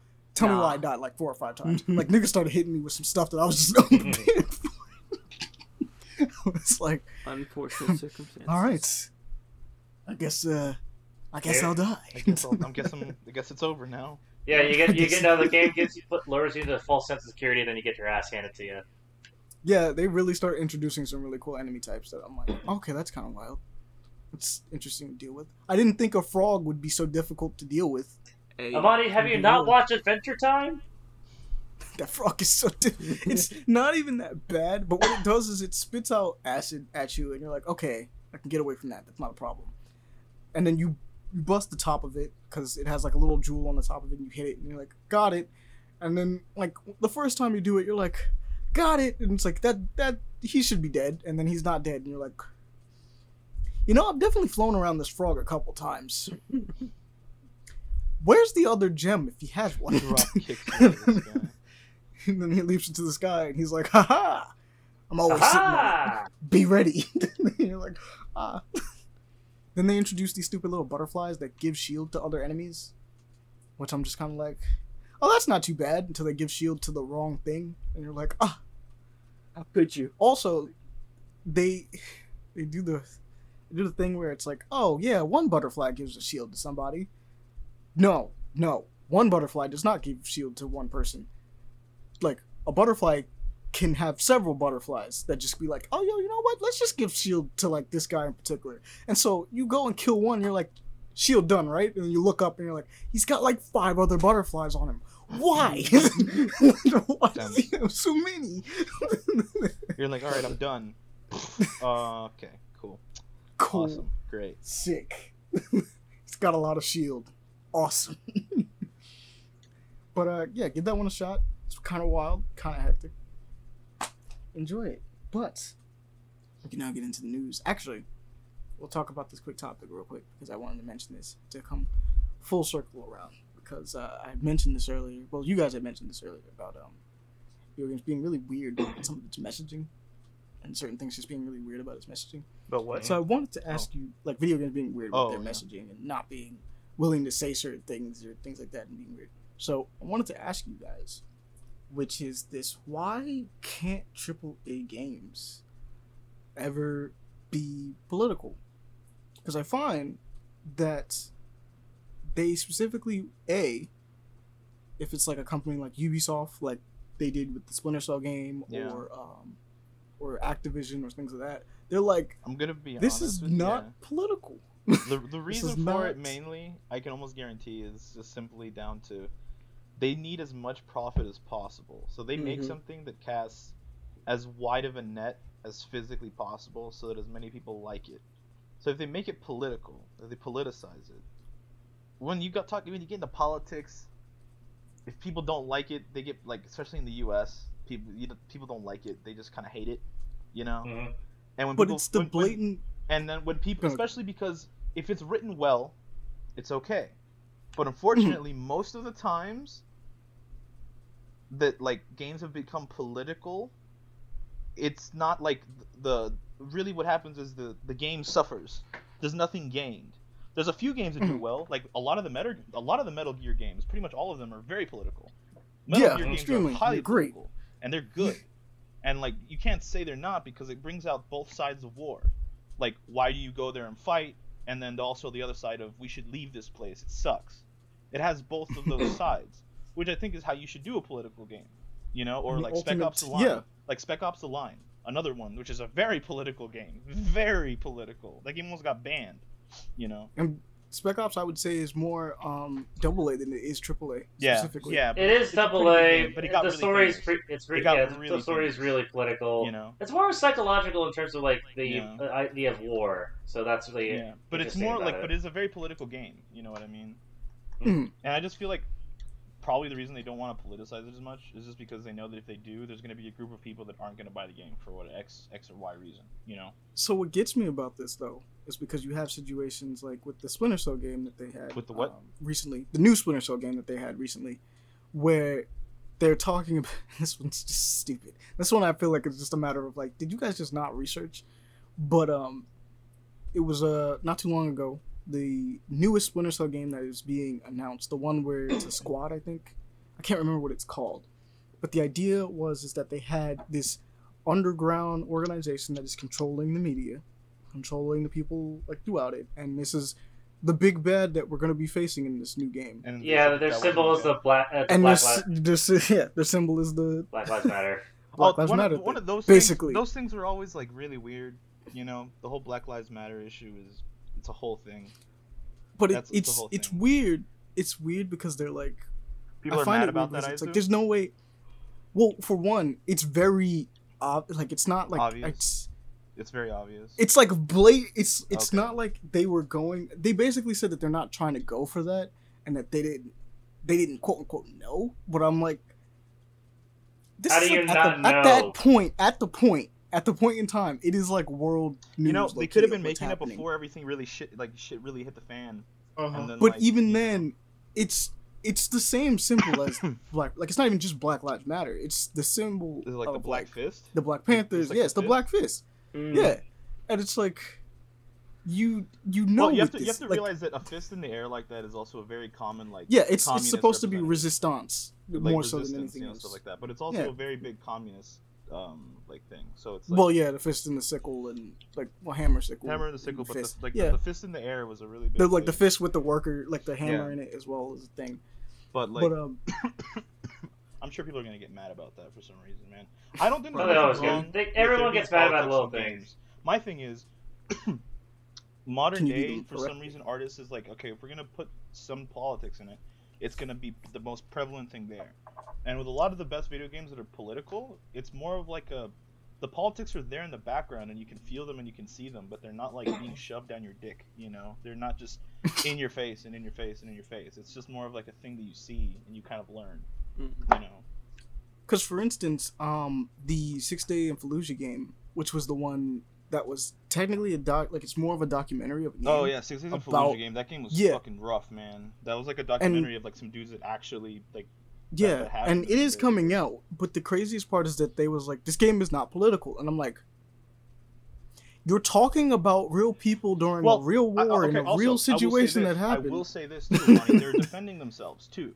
Defending themselves preemptively because nowadays anything you say or do will be interpreted politically by people on the internet immediately, regardless. But of, you chose, like, I feel like you of whether or chose a political yeah, topic by I feel default. like yeah, no, but they talked about Fallujah. I feel like they're they mean more like this is supposed to just be the story of these dudes and how they survived, not the politics about it. It's just more the idea of the game is them, how they got out of there, and like there's obviously going to be It's some sort of politics, but the politics are there is not like a representation of our politics. They're a representation of what was happening at the time. You know. Mhm. Yeah, but that is, but that would be political. That would inherently be political, and they're like Yeah. the game because it's there's a difference it's just between like- being like They're not making a statement. Our- That's that's what people mean. No, no, no. Like they say that's what I'm saying. You know? Like there's a difference between a game being um like this reflects our political views or whatever. Because even then, Metal Gear has some of Kojima's political views in it, but in the most part, he does not. He asks questions that even he does not inherently agree with, but feels that there is a legitimate answer to them.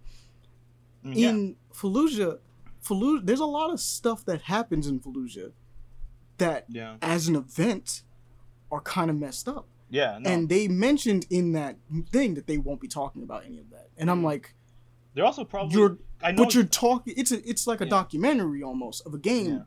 Yeah. You kind of have to talk about it. like, I mean, I just I, personally, I think it's just like for them, it's just protecting themselves because people nowadays would be like, oh, like this game had this and this kind of sentiment, so the company itself, you know, feels this. and way. you can but that's the thing you can make a game or you can make because this is I, the way i see it is making video games in a lot of cases um, it's like writing a book or um, Make a movie. cre- making a movie which these two other mediums can totally be political and no one freaks out about it it's like okay you told a really interesting story with it because that's the whole point trying to tell a story from different perspectives and things of that nature I, I guess But- the idea of video games is still, unfortunately, still side hasn't reached the, the public mindset of being a more of adult entertainment or hmm. even grown up entertainment. hasn't reached that Also- mindset fully. See, i can't uh, understand that when you decide to make something like six days in not, Fallujah, not to sound like is- a like an asshole, but Yeah. a lot of gamers are whiny bitches.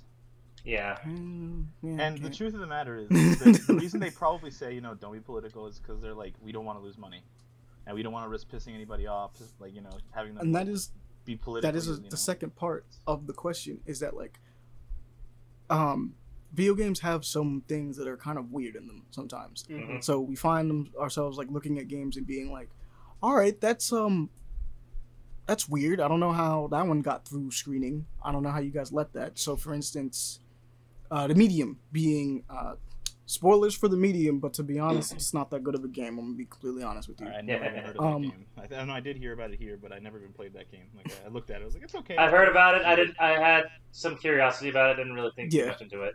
it's it's not that good. But like one of the takeaways from that game, weirdly, is um basically victims should get over their trauma or kill themselves. Oh, Essentially, Jesus as the Christ. alternative. That's that's rough. That's very rough. Um, Wow. because the deal with the medium If you can't is get over your she's exercising ghosts, right? Yeah. Like that's the deal, hmm and um, part of it is the fact that like If you one of the major trauma- antagonistic ghosts Mhm. which you think is the killer of these people or like the person that was causing all of these like horrible experiments and things like that is in fact instead the patients that are causing it and their trauma is being manifested as a ghost essentially That's messed and up. so the idea being that one of the women that are going through uh, that are still alive and going through that trauma or whatever like that, they're still thinking about it. Ultimately, end up killing themselves by the end of it in order to stop said trauma ghost that exists. Mhm. And you look at it and you're like, that clearly made a statement, right? But that's a weird statement. Yeah. and people Maybe it was more Because- of a if you don't get over your trauma, you know, it not only will negatively affect you, but everyone else around you in ways that you Right. probably can't even tell. and I, I can understand that as a thing, and maybe that But is the whole what they were killing going yourself for. at the end. But like, that yeah, reads it can- real it can bad. definitely read pretty bad, honestly. yeah. Mm-hmm. Oh, It's it's not a good reading of that at all. okay. And so So continue, continue. when you run into when you run into a situation like that, for instance, Um, the thing is, because you mentioned like gamers being kind of whiny, uh, why is it that something like that can happen and people will, you know, defend it and be like, no, it's fine, it's okay, and like it's it's fine, or better yet, we can use as a, a less, a less like divisive answer or a less divisive example, because this is the one that comes to my mind. We can use Kratos, for instance, in God of War 3 Mhm. the um, the princess scene, Poseidon's oh, princess. oh, yeah, yeah, Yeah. Yeah, yeah. that one's always a one where it's like, Hold yeah, that on one's weird. now. He, he simply used her as holding up a, a wheel, and then she gets crushed to death. yeah, and it's Yeah. like, this is so unnecessary. We fight a multitude of enemies that could have been used for this door on the way there. Why did it have to Like- be a half-naked concubine of Poseidon? like she really wasn't she had nothing to do with your revenge she wasn't had doing anything do you already it. killed Oh, poseidon know. at this point so like Mhm. it is just one of those things where it's like that's all the all it the kind open of a just door supposed to make you realize how much of a piece of shit Kratos is, I guess. But yeah, it's kind of wild out. Yeah. There's some scenes in God and of i would agree with you i would where like, i would hey, agree hey, with you Mhm.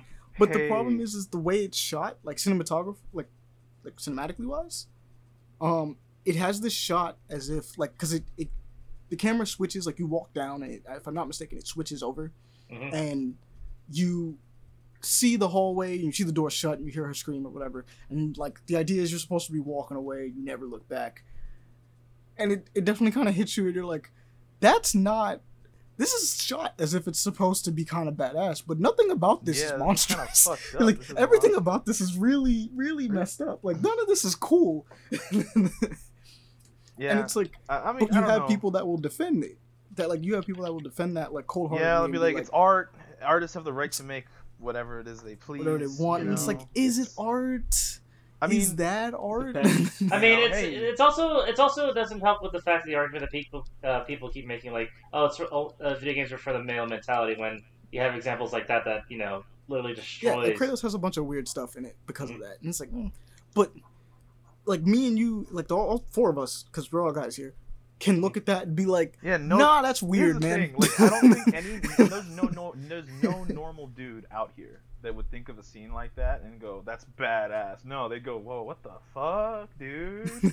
Whoa!" But you'd be surprised. Whoa! Yeah, there's totally some people that would be like, yeah, it's fine. And it's like, you don't have to get political in games. And like, you mentioned that before, where it's like, you don't have to do that. But like, you definitely got to look at that situation and be like, that's not like. I just also think like the people that were creating to- that thought this was cool. Games of and- money were products of their time. The, I the, guess. the time where they were I was guess. very different. Like honestly, I guess. we have to realize, Amadi, that, that when, when I'm gonna we're gonna sound old, even though we're only like in our fucking twenties. But like when we were like, you know, growing up and we had these shows when we were like 10 and 11, you know, 9, 10, 11, 12, stuff like that. You know, uh, there was a different time. There was a lot more freedom of just being able to see and do shit. You know. I I guess, but I also know? disagree at the same time because, like, because you say it's a different time, but I also, it doesn't change how weird that scene is. Oh no, it doesn't. because even as a kid, I was like, But the whole What? a lot of in that period there was a whole lot of people that wanted to make games or you know shows or movies and stuff like that. They were very like uh, edgy and puts the envelope. I mean, we just came I out mean, in the if, nineties, if, but I mean, if that's you want to go, if you want didn't come out to, during if, I mean, if we wanted a better example of that, uh, the No Russian mission from Modern Warfare Two. yeah. the, the no Russian mission is see, but the no Russian mission is is political. Mhm. Like all they, the they, they Call of Duty campaigns are, are political. It- it- Yeah, like, but that's the it thing. was political. They never you they never came out an and said that it wasn't. But the all the Call of Duty games, with the exception of like for some reason two, Black Ops Two is considered not political, which I'm like Black that Ops 2 one's the just- most it's just, political. I mean, it's very political. I don't know what they mean. Black Ops 2 is quite political.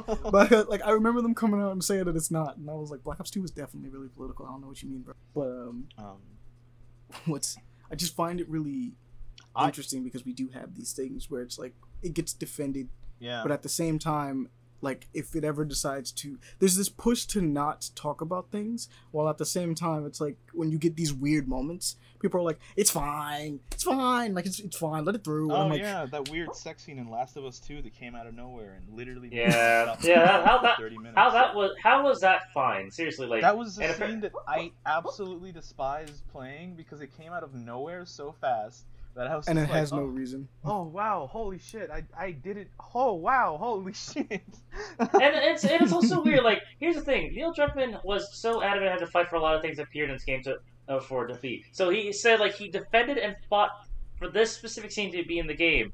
Why though? I don't understand Like, that. It has no real possible I also weight. don't to it, if I'm not understand because I thought just- I thought that Abby was trans the whole game, and then you Mhm. find out she's just naturally a woman, and and it's, she's just buff. She's just buff. she- Yeah. I was telling you, bro, she's, just a buff. butch She's a- she's a very- she's a very that butch woman, that's about- character up and how she everything. It's like it really feels like they're trying to make her like a trans woman. You know, Mhm. it really feels like it. And I was like really confused for a while because I was like, is she just a is she a, a woman? Like, is she like a biologically born woman or is she like? I'm very confused here. She's 'Cause just she's- buff. Jacked. like holy shit, she's oh jacked. yes. like bro she's more jacked than most of the dudes there and like there are muscular Mhm. women don't get me wrong there's muscular women okay? they exist but in an apocalyptic scenario where you are on limited amounts of food and you know rationing a woman well, at that point, they large, actually have less rationing. you Because know, I, from what I understand about the Last of Us universe, as far as considered, um, pretty much by the time the first game comes around, not like the prequel, but like no, the basically core. Ellie's yeah. generation, Mhm. they are pretty. They they they have to go out and scavenge, but not so much. Like they're Well, pretty well it off. It also depends Yeah, because no, no, no, no. It depends on the quarantine zone. Like the quarantine zones where we saw, like people are using ration cards and stealing and having and people had to scavenge just because the situation Yeah. is worse in the militarized zones accordingly. but they if are you- pretty well off for the most part. Like it's Mhm. not like you have to struggle to survive. Like you, this the quarantine zones are technically little cities. Mhm. Like yeah but and even the much- town that they go to how much aren't. protein are they giving this specific woman though is my yeah, this specific person's bro okay tons so of for, for, Abby's for a, for a woman to be that large, it's like she has to be very naturally gifted because of how big her shoulders are. She's got to be already pretty naturally gifted. Uh, I was I was gonna make this argument like you know revenge can drive people to do a lot of things. She got buff. Yeah, I mean, she got for jacked, bro. I mean, I did. Have, I had people like, "Oh, she looks like a man," and I'm like, I mean, she just doesn't look like a man. Don't get me wrong. She's just- She's, yeah, she's very really just buff. She's You can buff. definitely see. That's why I was very confused because I was like, is she? She's got curves. She kind of looks female. She's kind of buff though, so I don't know. I, I was really confused playing the game for a while. You were just like, what? What is the character they're going for exactly here? Because I'm not entirely sure what, what, they exactly want I from am Not only that, playing. they introduce her and you have to play as her immediately after one of the most annoying things ever. And like, Mhm. I didn't give a shit about her. I didn't want to play her. I was just sitting there looking at her like, They know they force you into it, which I still don't think was a a good first hey, step. a- all it did. Look, we can have the rant about I, uh, I wasted that like an hour part and a of. half just killing her over and over. yeah, we're gonna have a rant about that part of uh, Last of Us some other time because That's so be many Yeah, but, like, problematic this things. with that political one. like political games dealing with like politics and games. I don't think it's a bad thing. Like honestly, I'm very liberal about stuff like that. Like I'm very uh, not really liberal, liberal, libertarian is really what Yeah. I would rather say. Libertarian. I, I, again, Like, I guess we go if we go back to if politics. It depends the Even if it's politics. not something that I would agree with necessarily, as long as it's not something that's hurting people. Okay, you know, I don't. Mhm. Okay, that's fine. You know, you can make a. as long as it's like not that. ethnic cleansing. Is, uh, yeah, is it a good game? Like uh, is- that's the thing. Like it's it can be a great Mhm. political game, but if I play it and it sucks cock, I'm not playing that game. I'm sorry. like I don't care how politically appealing it is. It's not fun to play. or even if it's a, I'm pe- a, a politically appealing, if it's some a message shoved down my throat, especially something that's like straight up offensive. I mean, then- exactly. that would make it not a good game. Nah. Make it not. That is- my thing. what's is, actually Amani, super quick funny is question: that's- How do you think Yeah. this Far Cry Six game is going to deal with the fact that there's currently a potential revolution happening in Cuba? Because that game is based in Cuba, and currently they're gonna hitting the fan come. Look, Cuba. they're for sure gonna come out and say that it's because it's it's Ubisoft. They're gonna say that It's it's, fictionalized. not though. meant not to. It's intentional, fiction. it's It's, fiction, just it's fiction. It's not intentional or whatever. And I'm gonna be not like, meant to depict anybody in real life. and I'm like, uh, sure, it's not meant to depict any specific But person, but life it is based art. on this place. Sometimes Like- life just imitates art. Yeah. I'm like, yo, it is based on this place. Like this Or- game obviously was in yeah, development no before other, this started, There's no other place that that came I, from. I was I was gonna make a really I was gonna make it's a really sick, definitely uh, Cuba. yeah I was gonna make a really sick joke. What if this is like the most elaborate and expensive and potentially disastrous PR stunt Ubisoft's ever done for one game? It's like, yo, if you play this game and you wanna you wanna They've continue this, you can you can join the military and you can go fight Oh, for wow. Cuba. you just get to the end, and You you're like, get to go, the end and it's just just a go Go Army fight commercial. It's like, wow, they turned Far Cry Six into a Go Army commercial. That'd be wild, bro. That'd be That would be a blatant lie, bro. That would be so rude. Damn. It's like this is what it's like to be a guerrilla. And I'm like, I get a. I They get start a you whole revolution in wheelchair Cuba. that's a medic. that's that's what this is like. I get a gator named A Guapo? gator? Bro, that's wearing a. s- when I saw sweater? Chorizo, I knew I had to buy that game, bro. As soon as I saw Chorizo, I was like, I have to buy this goddamn game right now. I'm gonna probably. well, Oh, I'm probably not gonna buy it right now. I'm not gonna pre-order. I'm not stupid. Yeah, I'm not I'm uh, that- gonna- that dumb. It's honestly probably fine. All the I'm- I'm Far Cry games have actually came no, out No, no, but I just- pretty. I don't think there's anything worth it, honestly, because I looked at the pre-order and it's not really anything worth it. Oh, yeah, I Nah. And, There's uh, no, there's not, it's just not worth it, and that's the thing with pre-orders. I just think people are worry finally about wising up. being mad broken when they're first launched. 'cause Yeah, that's my also biggest Bro, concern. fucking, uh, Ragnarok, like that Assassin's Creed game, Valhalla ra- rather, sorry. Ra- yeah, that game yeah. was broken when it first came out, bro. Like my cousin could not play it. It was just so janky. They finally fixed it, but like it was like, bro, Ubisoft, please.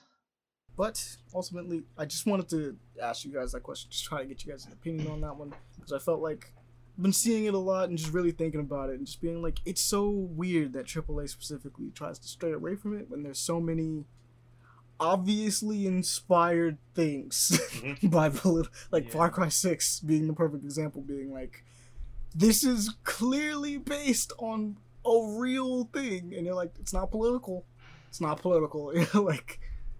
Huh? It's it's okay being political if you want to tell you a can real just story. do it. Just It's yeah. okay.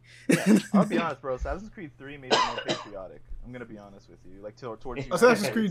Assassin's Assassin's Creed Creed Assassin's Creed 3 3 made me hella patriotic to the U.S., bro, because I was like, fuck yeah. Fuck Yeah, it made Brits.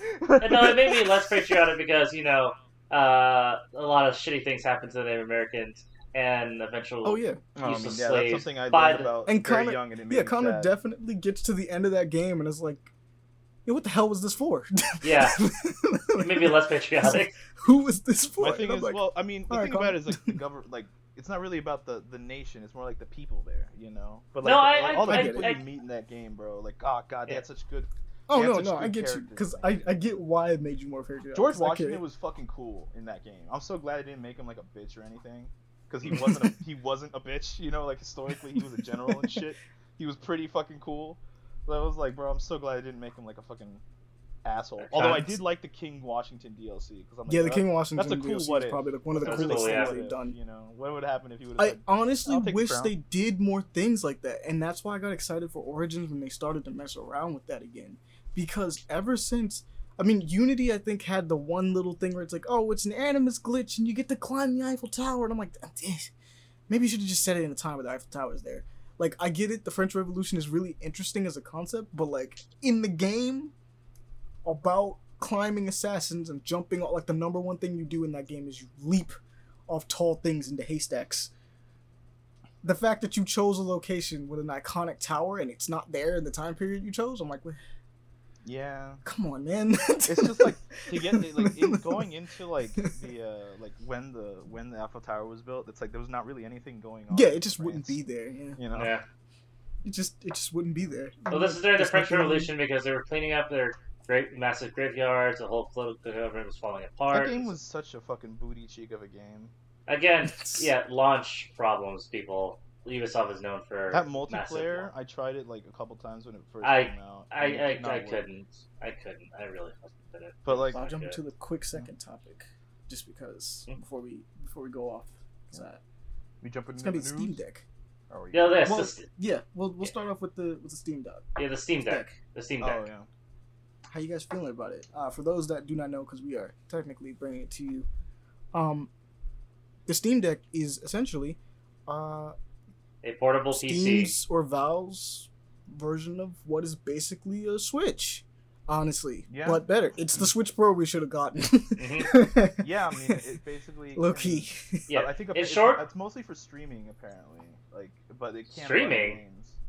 Doesn't it stream? Yeah. Doesn't it It stream? is No. basic. It is No. a PC. It is a PC. basically No, you can PC. Download games Steam. onto it because that's yeah, just no, I a program. know, but like, I don't know how powerful it is. Like, what kind of games it can handle necessarily. Uh, let's see. Uh, well, this current details was stated that on off, upon launch, the Steam Deck is incapable of running big multiplayer games currently, like at the moment, Rainbow Six I Siege. mean, I'd be, I'd PUBG, hell, dude. They, no, no, Destiny 2, PUBG, Rainbow Six Siege, Apex Legends, all of them are incapable of running the game. Of running the, But it did say that at launch it's only these eight, and there might be more, but at, as It's a far as I start. know, it's only these eight It's also, start, on yeah. top of all that, fuck that all they that. can't run. This so thing is emulator fine. magic, ladies and gentlemen. Fuck all that. Yes. Fuck all that for Dead second. ass. This is emulator magic. Okay, this thing They you definitely can get a Linux can mod software thing. on this bitch.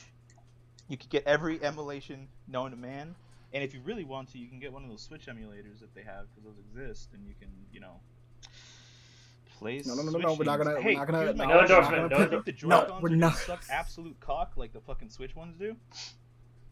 These those No. the the, the Steam, they, the they, Steam don't, Deck- they don't yeah. detach. they don't they don't detach. They don't just randomly start going off to the side for no reason. No, even though I no, no, no, no. no, they're built in like the Game Gear, uh, the No, Sega no, I Game know, Gear but will they drift like a motherfucker after like five minutes Probably of use? is the not. Pro, pro, uh, who knows? Yeah. but yes, um, this thing does allow for other possible downloads. Dude. It's it really is a PC in your hand. It's, is what they it's a did. PC, yeah. Um, Pretty much, it's a small little PC. It's like a, it's like a giant PSP. Yep. Its starting price is asking For for four hundred dollars four at, hundred six, dollars. at sixty-four gigabytes of storage. Yeah, I'm assuming which is pretty for, low. like, you know, to But there are- yes. storage. There are slots for USD, not USBs, um, SD cards and things of that nature. So you can get as much So it's storage so as crazy you you want. can get like a fucking like 500 gigabyte SD card nowadays. It is kind of wild, right?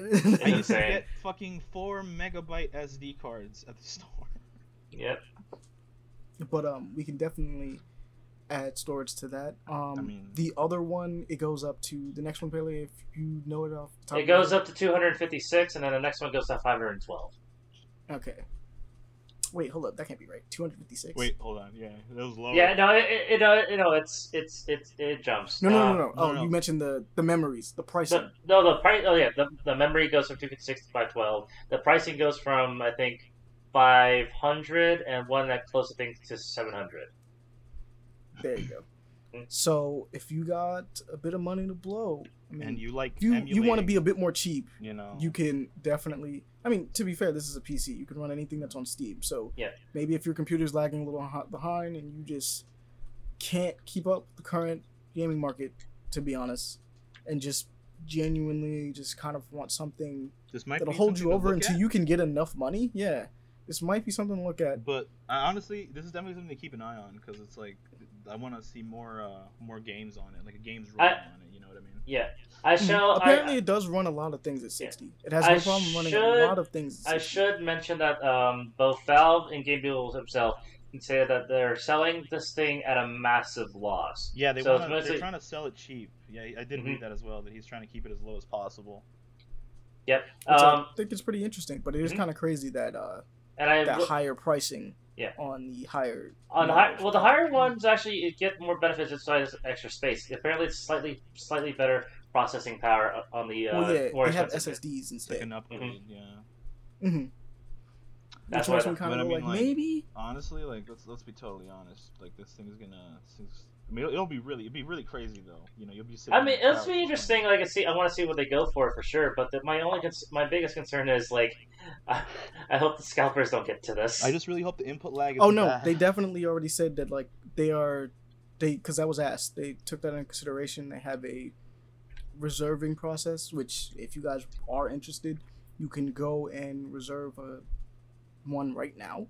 So from what we're understanding, it's pretty much on an order basis. Good. for the most part at this current moment.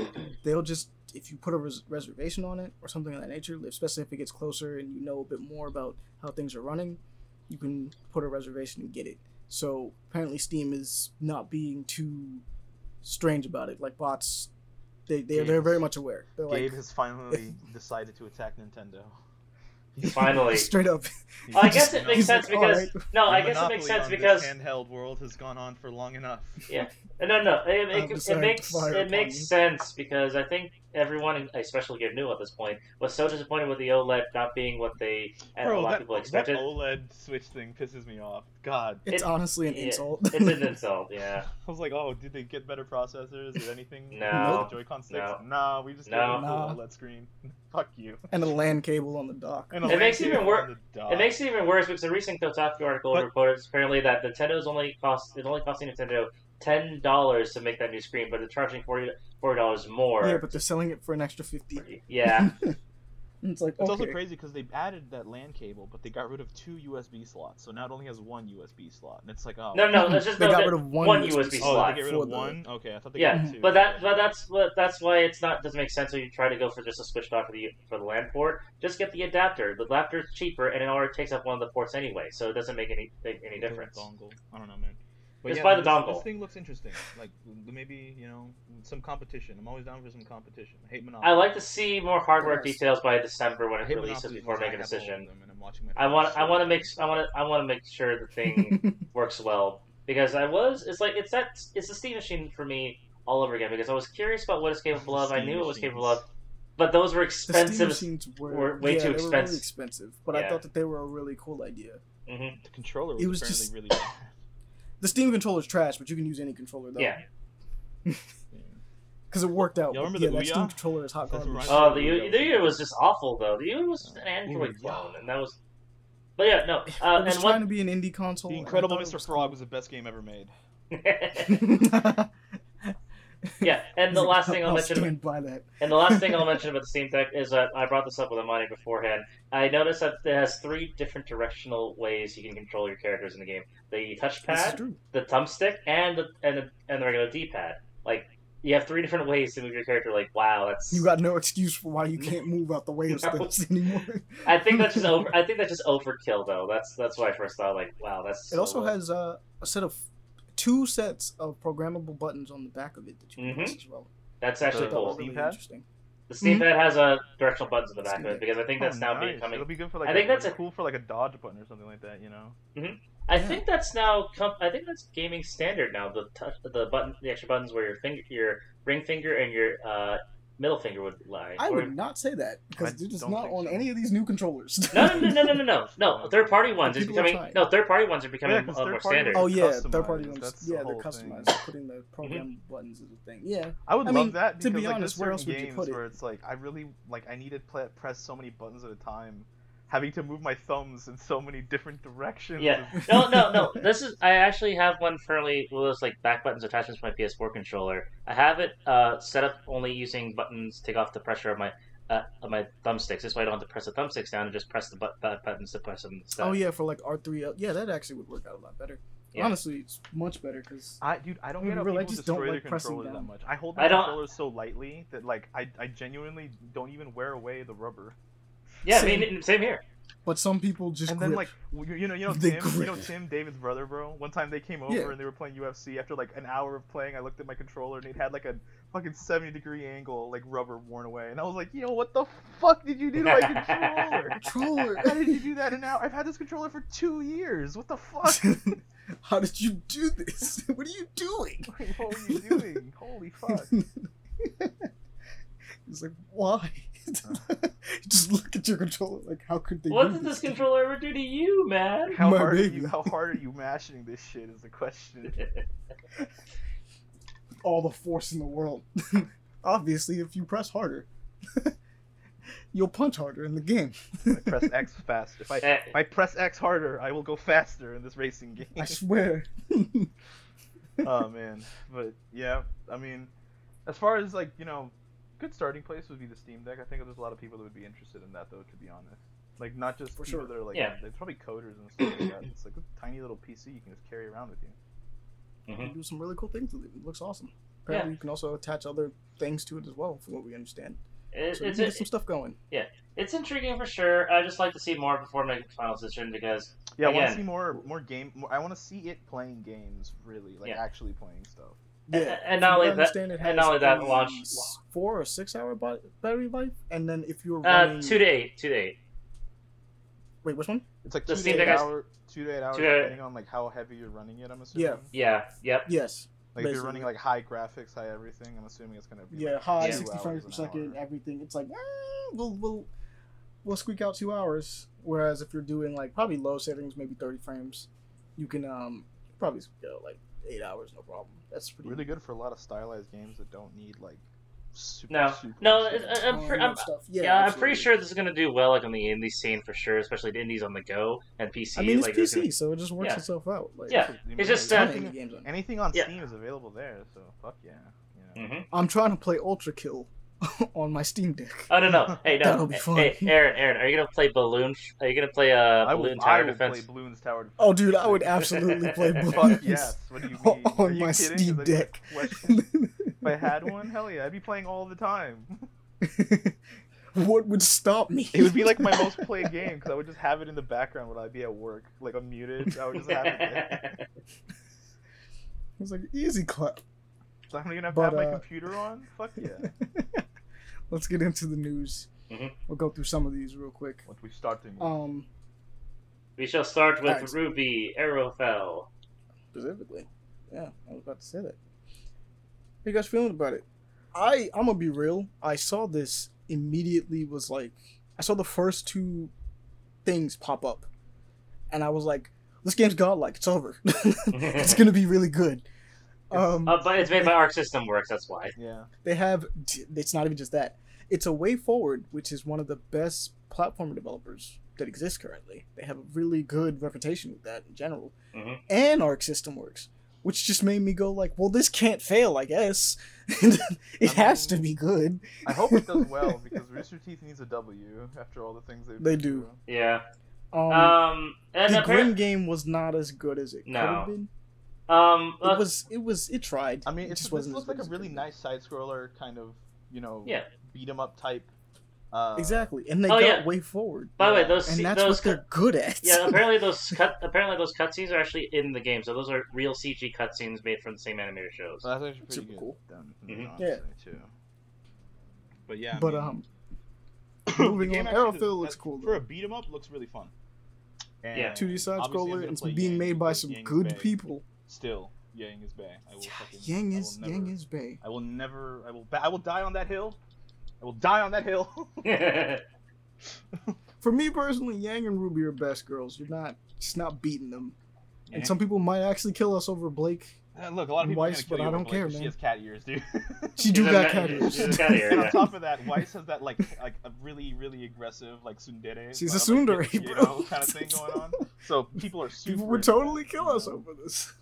People are super into. Some people might be like Nora, and I'm like, I get it. Okay, I'm gonna be honest. Okay. Nora, Nora Valkyrie, really yeah. close second place. Just just really close second place. You're like, well, Nora's a really close second place. I'm gonna be totally honest with you. those who have been there from the beginning will kill us over Pyrrha. yeah. Oh, I don't want to talk about oh, her. Don't, dude, I don't want to talk about that. Don't, don't bring that up, man. She was beautiful. All right, she was gorgeous. All right, perfect. Too good for the world. All right, did not deserve the things that happened to her. And there's Ember and all the other ones. I don't even Yeah. want to get into it. There's- There's, there's there's some people in there that people would definitely fight. I would I would Look, man. definitely say Yeah. Emerald is on there as well as for my list, but we're not gonna get into that. but moving on, and I'm gonna skip past this one real quickly, but like because I think we've talked about it before. Yeah, we Smite have. Stranger Things. Oh It's yeah, a thing. Um, I think we talked about it before when it came out, but this is like the PlayStation kind of. Yeah, it's The officially- release, yeah, it's just yeah. the it's kind of the PS4 guys. Uh, So you know, So, yeah, go you can get your 11. get your Stranger Things. Or you yeah, can play as the fucking Demogorgon. Hopper. If you want to play as the Demogorgon. exactly. Go get your Stranger Things thing. We're moving on. Mhm. Um, Phoenix, Phoenix Point. Point. Behemoth Edition. Oh, dude! I, all I saw was it was related to something XCOM, and I was like, "Oh, Yeah, this game's gonna." I did not know. like I did not know it was It's made by the actually people as XCOM. cool. I'm surprised I skipped on this. I want to play this now a It lot. looks cool yeah hell. this is it's very similar it's meant to be a contemporary so it's competing against xcom while doing some things that are a bit different but still being really I mean, it's cool. it's made by some of the same people that made XCOM, though. Yeah Mhm. that left the um studio Ah, so Fire like, Access, phoenix yeah, point is really cool like it is literally a contemporary like it's like you that's okay. You can play the other two they, again, they I'm are glad. competitors but like you said competition is everything. Yeah. those new xcom games are dope phoenix point is dope they have more of an actual aiming system Thank it's God. based on you Bro, actually Bro, aiming. I almost, I Yeah. almost I, if there's if there's games that have made me go like really insane, it's Dead Dark Souls two and fucking XCOM like three, I think it was. Bro,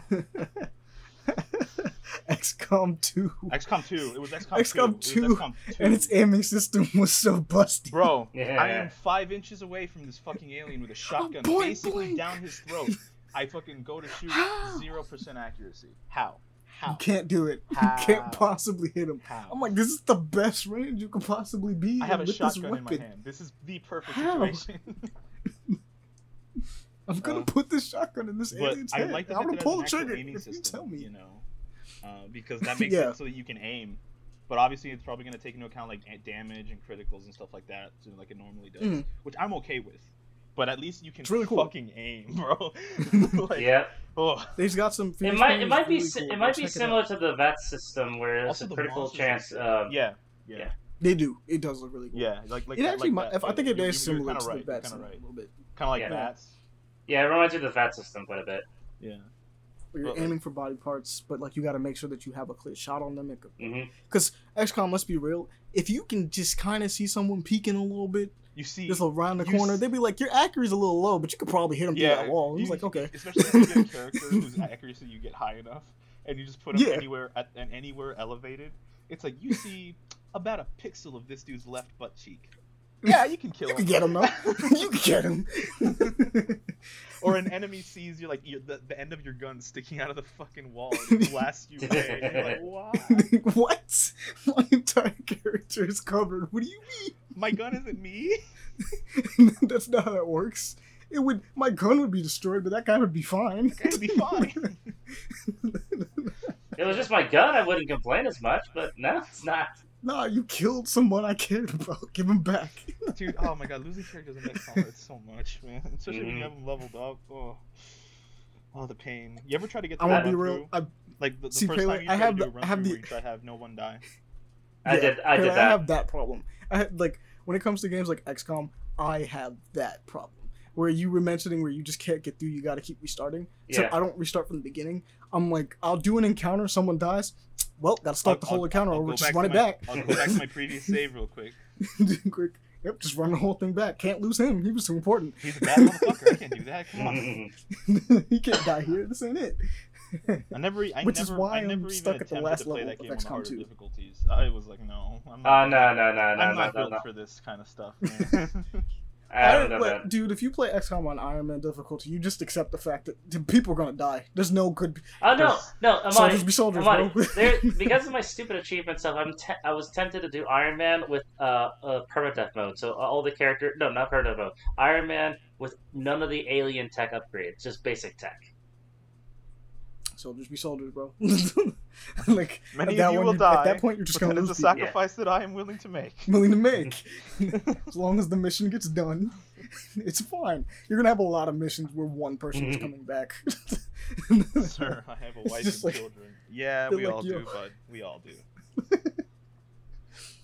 But next up is uh, Sweet Girl. Sweet girl, bro. Jason Momoa. Oh, yeah. Mhm. Glad to with see um Isabela. Merced, which I thought her. I, I was confused for a second. Like, isn't that the same chick that that was Mon Moner? A different last name? I guess he just changed it. Um, It's the same chick who was in Transformers Four and the in the live action Dora the Explorer movie. uh, maybe. Oh yeah, yeah, yeah. I think it is. But this one is um, an interesting one. Uh, Mhm. The thing here says devoted family man Ray Cooper, which is played by Jason. none other than Jason Momoa, Mm-hmm. vows justice when uh, vows justice against a pharmaceutical pharmaceutical company, company. responsible for pulling the potential life uh, a life saving drug from the market just before his wife died uh, from cancer of all things. Damn, Oof. that's rough.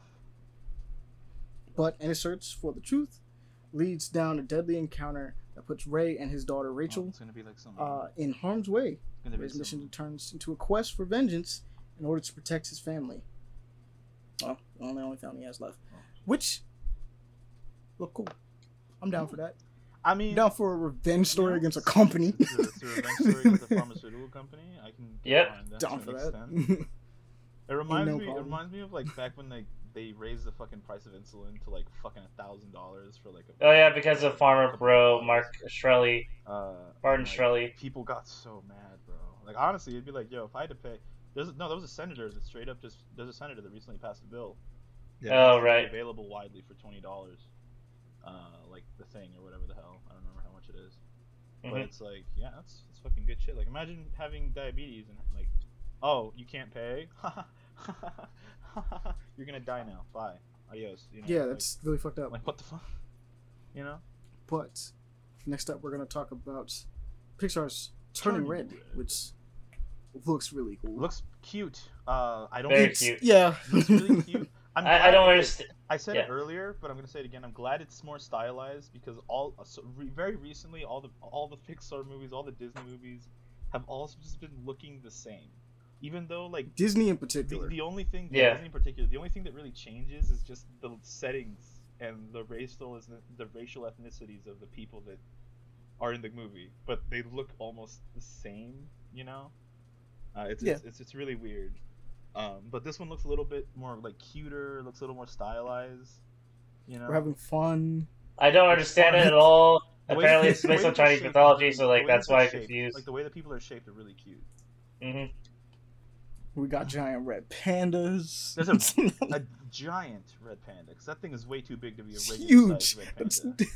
I'm like, bro, Like I don't get not. why she got so big, because red pandas aren't that large. I think it's based on her Yeah. embar- Like, I think it might actually be based on her embarrassment. Oh, okay. Or like her. Probably. How embarrassed she's feeling is how big of a Why giant panda mom she's follow gonna her? be. That'd be like the worst thing you could do as like a parent. Dead ass.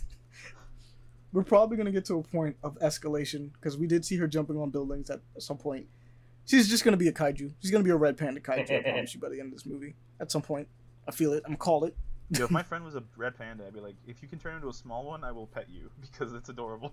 I will pet you. As long as you're a large one, though, I will ride you. so, let's go. If you're a large one, I'd probably still pet you. You're I cute. mean, I can st- yeah, if you're a large one, I'm still gonna pet you, but it's way cooler to ride a red panda in the battle. Imagine getting in a fight on the schoolyard. I also love I also red love the, the shots of her running away, crying while the Backstreet Boys are playing. I don't understand that. I really don't. It's It's like that's fun, such a weird musical choice, but okay. but I like it. Next up, because we gotta talk about the Fortnite skins real quick, but we'll skim through them. So we got the King LeBron James. It's actually kind of a badass We skin. got LeBron Mhm. coming in, obviously. Yeah. And- Snake Eyes from Then we got Snake Joe. Eyes. I And we called it. Snake Eyes. called it, I called it, I called it. It had him showed up in the comic with Batman, with the Batman uh, Farpoint Mhm.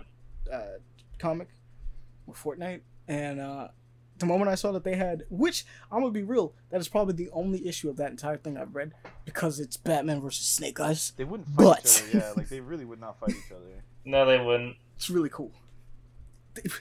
They, they totally do, and it's really cool. Oh, I can It's imagine. just- the problem is Oh yeah, no, it's it's, it's dope. it's them dope. fighting each other in a time paradox. So it's like every time they fight each other, sometimes Batman wins, sometimes Snake Eyes win, and it's like it just them like over and over again going through it. And I'm like, that's really freaking cool, man. There's just something about this idea. Money, your mic keeps That's cutting a little kinda bit, just so you know. Like it keeps cutting in and out a little bit. Oh Yeah, yeah, that must be Discord being Discord. weird. yeah. But um, those are the two skins. We're moving past Fortnite. Enough said. Enough Fortnite. Yeah, enough about Fortnite. Annette. Yes. Annette looks cool. I don't know fully what it is about, but it's Adam Driver and Marion Cotillard, both really great actors involved. Yeah. They, uh, And yeah, also- I saw Adam Driver, and I heard Mhm. the voice that he's doing, and I was like, I kind of need to watch this. I'm gonna be honest. Yeah, with and the thing is, here's, Well, here's the funny thing is like Adam Driver actually got more buff than he did in in uh, in uh, Last Jedi. So I was like, oh wow, you are because ripped, people. People cared about him in this movie. Yeah, Well, Or Taylor, hit up that whatever. description so we can properly get a proper uh, explanation. Uh, yeah, I know. so- I know. I was doing it blindly the, from just the uh, trailer alone. If I can, I can give you the, like the, The the, trailer. breakdown here. Uh, Henry, which is played by Adam Driver, Adam Driver. is a stand-up comedian with a fierce sense of humor who falls in love with Anne, Marion uh, Cotillard, Yep. uh, a re- world-renowned opera. Is it? Is it? Is it? No, it's Cotillard. Opera okay, yeah, it is. Yeah, Cotillard. Uh, the world-renowned opera singer. Under the spotlight, they form a passionate and glamorous couple. The birth of their first child, Annette, a mysterious little girl with an exceptional destiny, will turn their lives upside down. Um, very interesting. Which I think it's a mean, this musical for the looks of it because there's a, original, but it looks. I mean, there's going to be a I lot think- of singing because he's a comedian and she's a, a world-renowned Uh, opera and singer. So there's singer, probably yeah. some singing. no like a lot of set pieces change. Like it looks like her, the their lives are mixed in with the musical se- set pieces. Like oh, it looks like that. So it evolves like a musical stage play at the very least. Yeah, I don't know. It looks interestingly weird. looks Yeah. really weird. I'm interested. I'm interested. Which. I kind of saw it and was like, I feel like this is the perfect thing for him gonna, to play it's gonna take after like Star Wars. turn, you know. Yeah. Well, he's been mo- doing a lot more indie, uh, like Oh, smaller dude, indie projects did versus not the It big needs to be weird. Did y'all Yeah. see BlacKkKlansman when he was in it? I did. I did. He did such Dude, a that good was job in great. that movie, bro. he's so serious face when he like uh, go to the scene of insulting himself based on his go like, uh, like that's that's a great delivery. honestly, gotta say. Oh man, but um, I mean, yeah, it's. I mean, it's on Amazon, so if you have Amazon Prime, uh, It's not out yet, guys. Yeah, it's but on, it looks not out yet is- either. keep an eye out for it's it though. it. I mean, And the, then- the trailer came out on the 12th, so you know it came Yeah. out at the beginning of the week. Yeah. Uh, Next up is Memoria. Yeah. Pele, Oh, I saw you this get to talk about this one because you were so weirded out by this one. This one just it's so it's confusing. yeah. Memoria. Honestly, yeah. I, I don't know what to take away from the trailer in itself because the Pretty sure trailer is very ominous I'm and it feels sure like it's a horror. Sort of, some sort of suspense. I'm, that's what I'm thinking, but this is also okay. As much as I am intrigued by the premise, oh, not the premise because I like the actress involved, but apparently the director is really known for his work too. I'm just a bit confused by it uh, because how it's stylized. I worry it's more another avant-garde uh, Oscar bait movie that has no real Yeah. uh, sense. So I'm worried about that more I, than I anything don't know else. if But it's like it has something to do with like they dug deep and they released like a demon or something and it's following her. I guess It so. really feels like it, doesn't it? The only scene Um, that really d- that had that any sense was uh the- from the trailers. Like she looks at a skull that was real drilled into release demons. Like, wait, what? Yeah, it was like a skull that was like they re- they did that to release demons and it showed a big ass drill drilling into the earth and I'm like, alright, that's kind of That's Yeah. inter- Alright, Pele, interesting. give us that description then for this one because this one's so it's kind of short. Weird. The IGN. Memor- in Memoria. yeah. Okay. let's see. Because the way it's the way it tonally is is so strange, It's yeah, it's it's definitely one of those things where it's, you, you can't. It's hard to explain. You have to see it, kind of thing. and even watching it, you definitely Yeah. get to the end of it and was like, "What the hell did I watch?" It's like the movie Annihilation. you ever finish watching that movie and you're just Yeah, like, I did see that. well, Annihilation just is a mind fuck of a movie. Yep. But it's It's hard. It's like so, it in it's itself so is hard just to so do strange. Eldritch and Lovecraftian horror in movie form for some reason. Like it's, it's Yeah. kind of difficult. Because you have to technically describe and visually Yeah, show have to- something that is yeah, Describe indescribable. the undescribable. How do you do that? You know. Mm-hmm. Uh, in Memoria, describing the plot of In Memoria in its five star review, uh, Peter Bradshaw, the Guardian, wrote: when it plays Jessica, an expert, expatriate English woman who lives in Medellín, running a market gardening business selling flowers. She's in Bogota visiting her sister Karen and her husband Juan because Karen is ill in hospital with a mysterious respiratory complaint. One night, Jessica awoke from a from a sleep by a strange bang or sonic boom. What is going on?" Okay. All right, That's it. That is absolutely it. that's Moria. I know even less. Yeah. All right. So we got a lot of movies for you guys on this one. Well, movies and shows, from what I can tell. So next up is Nightbook, which is a game. yeah, this is the first game. It's- Technically speaking, Yeah, it's a uh, it's an FM it's an FMV uh, video game that you make your choices as you go through the game. It goes in it pulls an Evil Dead of sorts, an evil book. a little bit. Yeah. Yeah. I honestly look at this and I'm really not clear on how exactly it's a game. I mean, I kind of get the idea of what they're probably going to do because there are kind of like Well, there AR there almost games that are well- done in this. well in the fashion. trailer well in the trailer it shows up it legitimately just shows up some prompts that you can actually make choices uh, during the game and it, the every uh, the choices matter of course the evolution of the story and what how the actors and characters involved as they go through the game. It reminds me of like Last Night or um. There's another one Have you ever seen where the one I think about the Mark. dude in the hotel that goes fucking crazy and tries to kill you? Oh, at yes. night?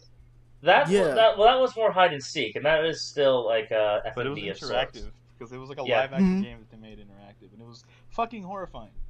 Uh, Mhm. Absolutely. There's another one that was really good though because it was um I think Markiplier played it or somebody or maybe PewDiePie, but the idea was that you were on a laptop investigating Oh, the disappearance. yeah, like it was like you had the phone. about. I Yeah. exactly what you're talking about. That game was. Uh, I think was it horrifying. I watched- closer? I think it was that I close. watched Closer. IGP. I watched IGP play that shit, dude, and I almost had a panic attack because I was sitting at my laptop, and as that fucking happened, a bug like landed on my shoulder as he got attacked, and I was like, "Oh fuck me, dude!" I almost had a fucking like, stroke. straight that game, I I don't remember the name of it, but i if you are into stressful fucking games, get it because it's, dude, it's that's the definition of everything. Because there's like t- three different dudes that can come after you. One of them can just be in your house and you have to just make sure that he's not. You have to go turn on all the lights and leave all the doors oh, open. Oh no, you're talking And about a different game. I know what you're talking about. That that's that game is cool though. Dude, Uh, I know exactly what you're talking about. dude, it's that game like, is like, uh, yo, welcome uh, to the game. Like I was watching. are you thinking about play. Welcome to the Game? Huh?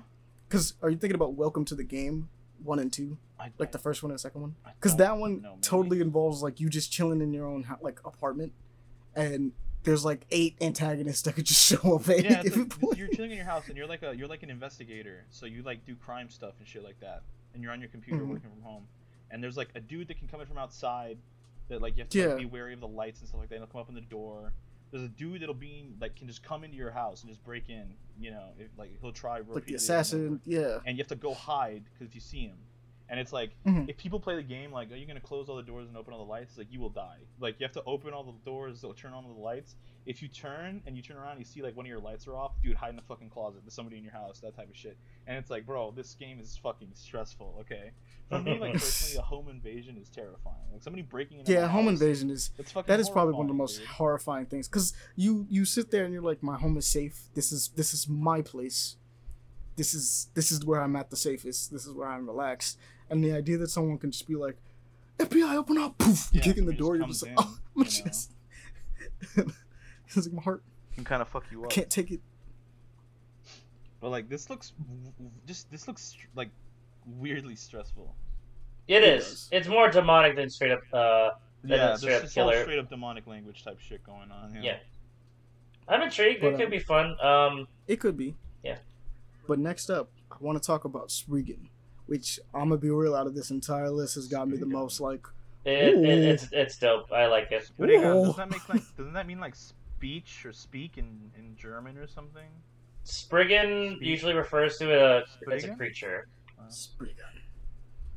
It looks really dope though. Mhm. Um, let's get this description in here because this looks like a nice little Netflix animated uh, CGI anime. It is Dude, CGI anime. I will Yeah. say this, but it looks pretty. no, no, no. The Yeah. animation, like the combat, and everything, like think, oh, it looks so really, badass. Really good, really, really good um, Gundam movies, like the really, really good, fucking Yeah. well animated ones. It looks sick.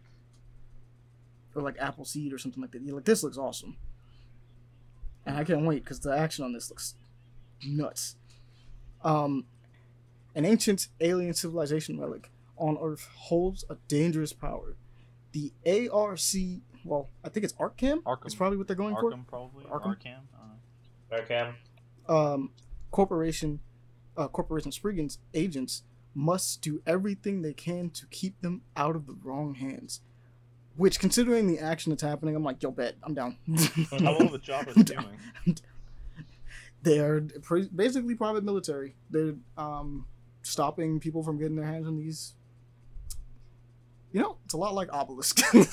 They're basically stopping people from getting hands on ancient alien Essentially. civilization relics. It's just that the But, uh, people who are using Civilization relics are turning into my character. exactly. I kind of want. What is the release date for this again? I just need. I think know. it's like pretty damn soon. I think uh like near August or was it This is the second teaser. Second teaser? Yeah, Oh no, this is the second one. this is the second Coming one. yeah. 2022. That's so far. Uh, You say Alright, that okay. so far, money, but we're already it's in not. July. We're halfway there. through, but I feel like it's far because I want to watch this. Yeah. You want to watch it now? I want to watch it now. now. But, um, getting away from Spriggan and how dope it looks because we're not going to be able to watch it until like 2022. Uh, let's talk about Hopefully about early 2022, not like fucking Yeah. middle of. Hopefully. the Cruel King and the Greatest Hero. this thing made me cry. Like it made me really sad when I watched it earlier. He was just looking through it, being like, "Oh, yeah, this is dope." Oh, but Yeah, no, it made me sad because it'd be it's the same people who did uh the Liar Princess and the Blind Prince, and that was a really sad one too. Oh yeah, that one is. Well, then you know it's gonna pull on some Something about the art style and this, like the story that it tells you in the fucking trailer that just makes you so sad.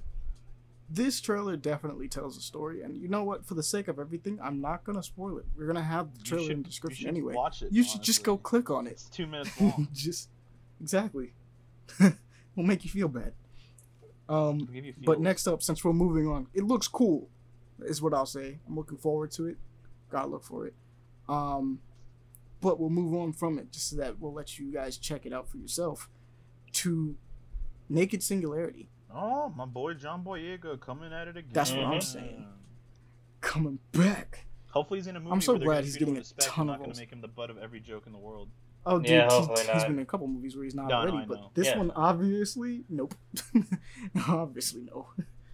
John Boyega is Yeah. He's a good actor, man. vital. Oh, you know, he- he's he- such he's a a great good actor. actor. I'm so glad. It's just Star that he's- Wars didn't kill his career. Yeah, it's just Yeah. that a lot. It's just uh, unfortunate how uh, Star Wars and a bunch of other uh, crap just kind of ruined his uh, kind of ruined his go for a little bit, a little while though. Well, him and Adam Driver, because let's face it, both both Star Wars did not do much for their careers. he did not. But um, And here's hoping Daisy this Ridley looks could do dope, better. though. I like how this looks. This looks fun. This movie looks pretty fun. And it has weird stylized things that I'm just like, uh, there's no reason for this, but this just looks cool. Hold Like, on, why hold does on. he have a katana in a suit? No, no, no, no.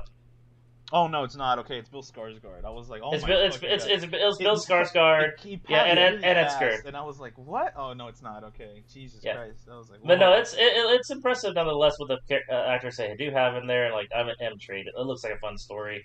It's intriguing. It looks fun. give us a it reminds description me. The quick. vibe reminds me of like some sort of Guns Akimbo type shit. You know, which is Yeah. Kinda real. wild.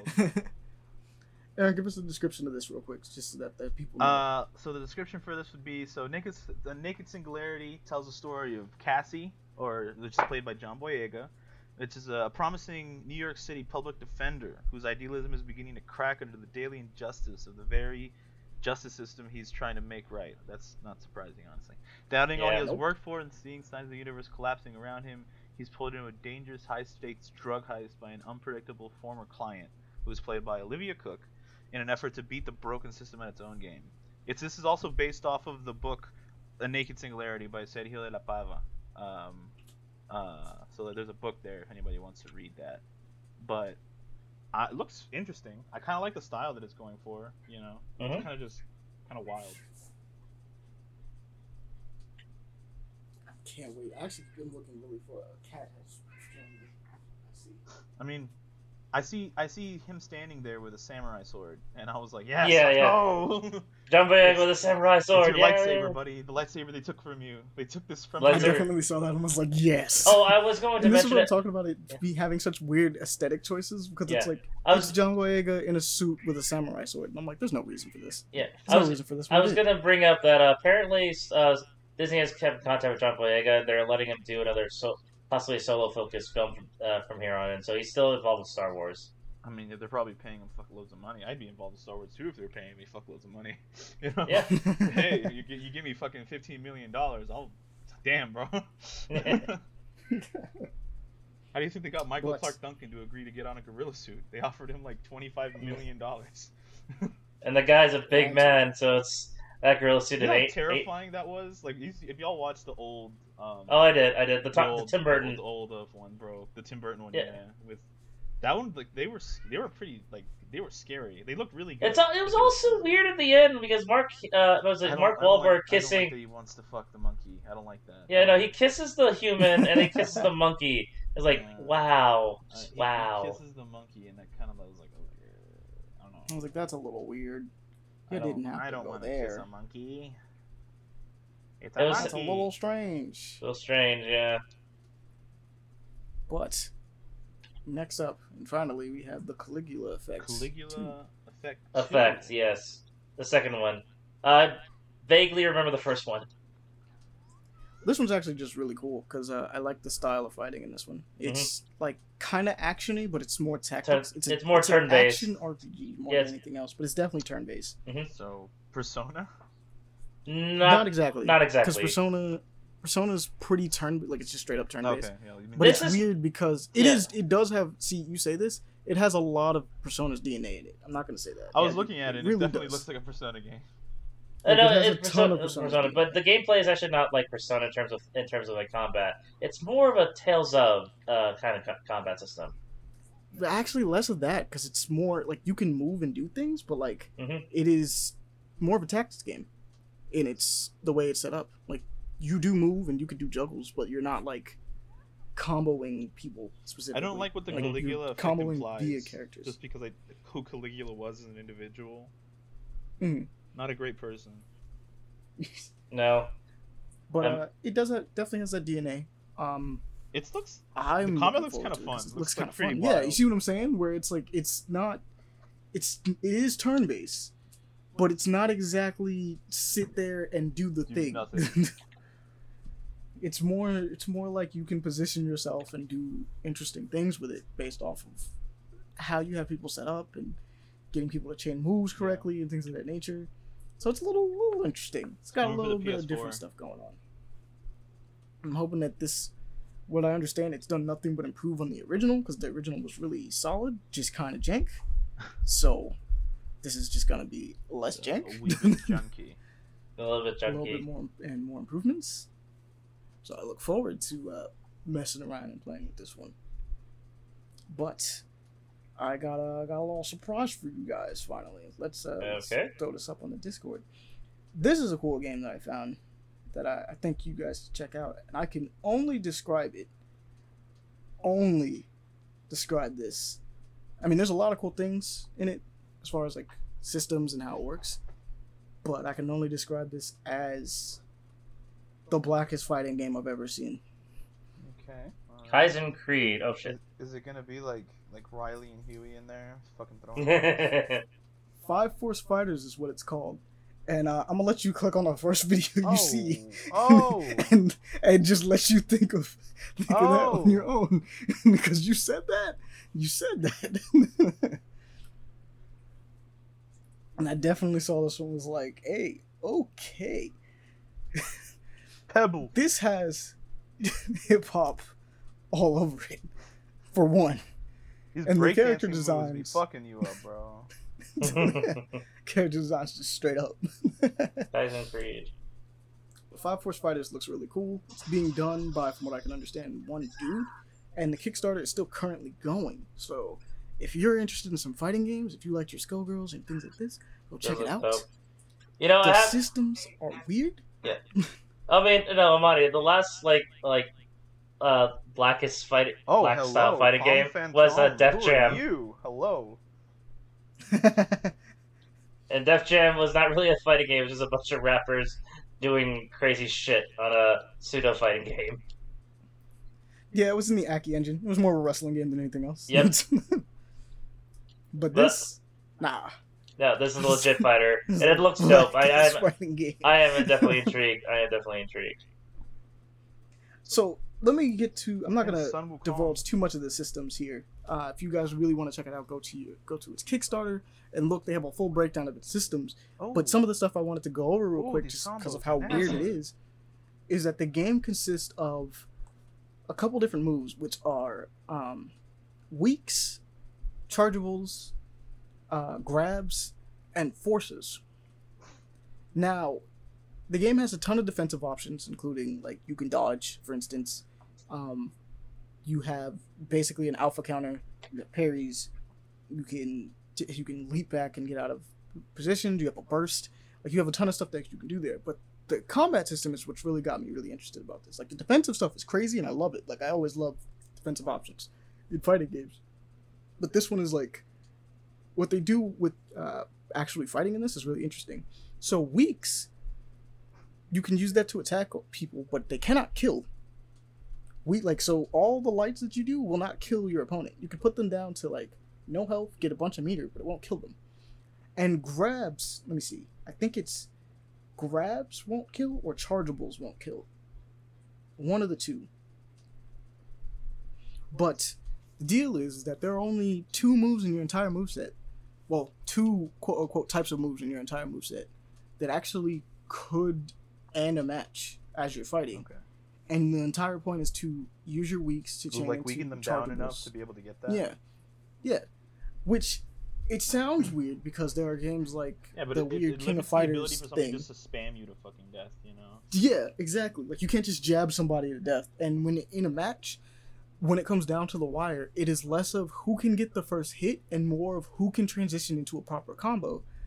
Which, considering um, that everyone has such crazy defensive options in this game, becomes a lot harder than you would think, and it makes it way tenser. Oh man, It's- this actually looks who can really chain it- fucking fun. Jesus, like the combo. It looks fun, yeah. I'm interested. Uh, apparently, the set set release date on Steam is currently August 24th of next year. Which is a lot closer than it seems. That's a year, you know. Mhm. Yeah. And it's almost actually I just checked this the other day. It was a lot less closer to its goal than I thought it thought originally. It is way closer. It needs It's um twenty thousand for a pledge. It is seventy nine Yeah. percent funded on the Kickstarter. It is at ninety is it's at nine thousand right now and it needs twenty thousand. So it's at nineteen thousand it's at twenty thousand. So it really just needs a thousand more dollars. Less than that because it's thousand and four. it's nineteen thousand and four. So and it has nothing but twenty eight days to go. So I have faith, but I do want to just put this out there. Hey yo, let's get this funded. Yeah, this, I mean, it looks like. I mean, it's almost there, dude. Holy shit, seventy nine percent, dude. That's like so. it's so close. It has 209 backers and it's doing great, good things. So, like, this is going to be the next game I push just as hard as I did our game way back, not too long ago. I think you all remember it. But if not, I will refresh your memories by going to the page and just once again shouting from the heavens. Because this game was freaking awesome and I, I loved its style. I just gotta, Are you talking about the gotta cat find game? it just to show it. No, not the cat game. All the cat girls. no, not the cat game. All the fighting cat girls. I know it's that one right now. Nah, well, I mean, I could shout this like I wanted to shout Skullgirls though urgently, but like, Oh yeah. you know, Skullgirls got funded a long time ago. That's has nothing to do Oh, with yeah. me. I mean, We Yeah. Skullgirls, Skullgirls is a. I mean, it's a, just a pretty great fighting game. So. Yep. Yeah. Where is it? I want to make sure I got the name right because I love it, but I just don't want to mispronounce it because I misremember things. Oh wait, I just remembered it hit me. It's called Unbeatable. Yeah, that's right. Go love Unbeatable. Just go love it. It's gonna, it's gonna be. Bro, we died when I saw that one. I'm not even gonna lie. And this one is just as bad. Like this one hits me just as hard as that one. did. I mean, it's, it's, like just this is so something about the character design, along with the crazy ass combos. It gives me the vibes of that, that one game where you like play tennis with each other, and it would turn into a fucking fighting game. So you would get hit. by- Oh, Oh, yeah. freaking Little League. Yeah. Lethal League, I love it. That Lethal League was dope. That game is fucking awesome to this day. Like it's like oh, it gets. You got to play two. You got to play Lethal Yeah. League Blaze. Uh, now. yeah. No, I no, no, I no, and- Lethal Lethal League League. Blaze is Yeah, wild. no, I and we no, played no. Lethal League too, didn't we? Or did we Yeah, no. do one? And uh, Aaron, it's even doper Not because the good people who making Deep Lethal League, uh, who made Lethal League, is doing Bomb Rush, Bomb Rush Cyberpunk. So they're doing a Jet Set Radio. They're the ones doing Jet, Jet Set Radio thing. They really looked at it and was just like, ah, bump it. We'll do it ourselves. I'll do it. And I was like- myself. Fine, I'll take it. Studios straight up do that sometimes, man. They're like, yo. It was like the Castlevania won't make studio it, with that one like I will. scene that was just pretty much just berserk. You know? Yeah. He's like, we can't get the rights to It's like, Berserk. you know what? We Bump can't it do it myself. Do it but we're gonna get so close that it's gonna be almost indecipherable, just because we need people to know we can do this. We can, we can do it. Just give it to us. but that being said, that's gonna do it for us this time. That was that was the Paper play action. news. That's it for the news and know, our keep an eye on uh, section. What what excited you the most? Please do. Uh, hit us up at uh, paperplayaction at gmail.com. Email us for sure. Go back. Go back five Force Fighters, please. Game is right there. And also, If you're into fighting games, us. it's definitely something you're going to be interested in. Like if, if you're It into has. fighting games, it's definitely something you're probably going to be fighting in. You're going to want to. and also go back us though at our Patreon. Uh, we got like a dollar tier. Every little bit honestly helps. It just goes towards charities, which I actually have to figure out the one we're donating to this month. I wanted to save uh, the Pakistani one a little bit longer just because of the fact that um, I initially put it up late, so I was just gonna allow it to stay a little bit later to make sure that it got whatever funds it could. Um, so I will be announcing what our next thing we'll be donating to is probably within the week to come after this episode airs as well. But that being said, you can go follow us, go to our Patreon, let us support the show, let us know, tell us things. We're all here.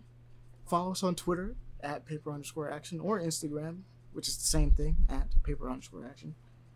And just, you guys have a nice night. Yeah. This is the end of the paper play action Everybody late have a, night have show. a good night. Good night, everybody.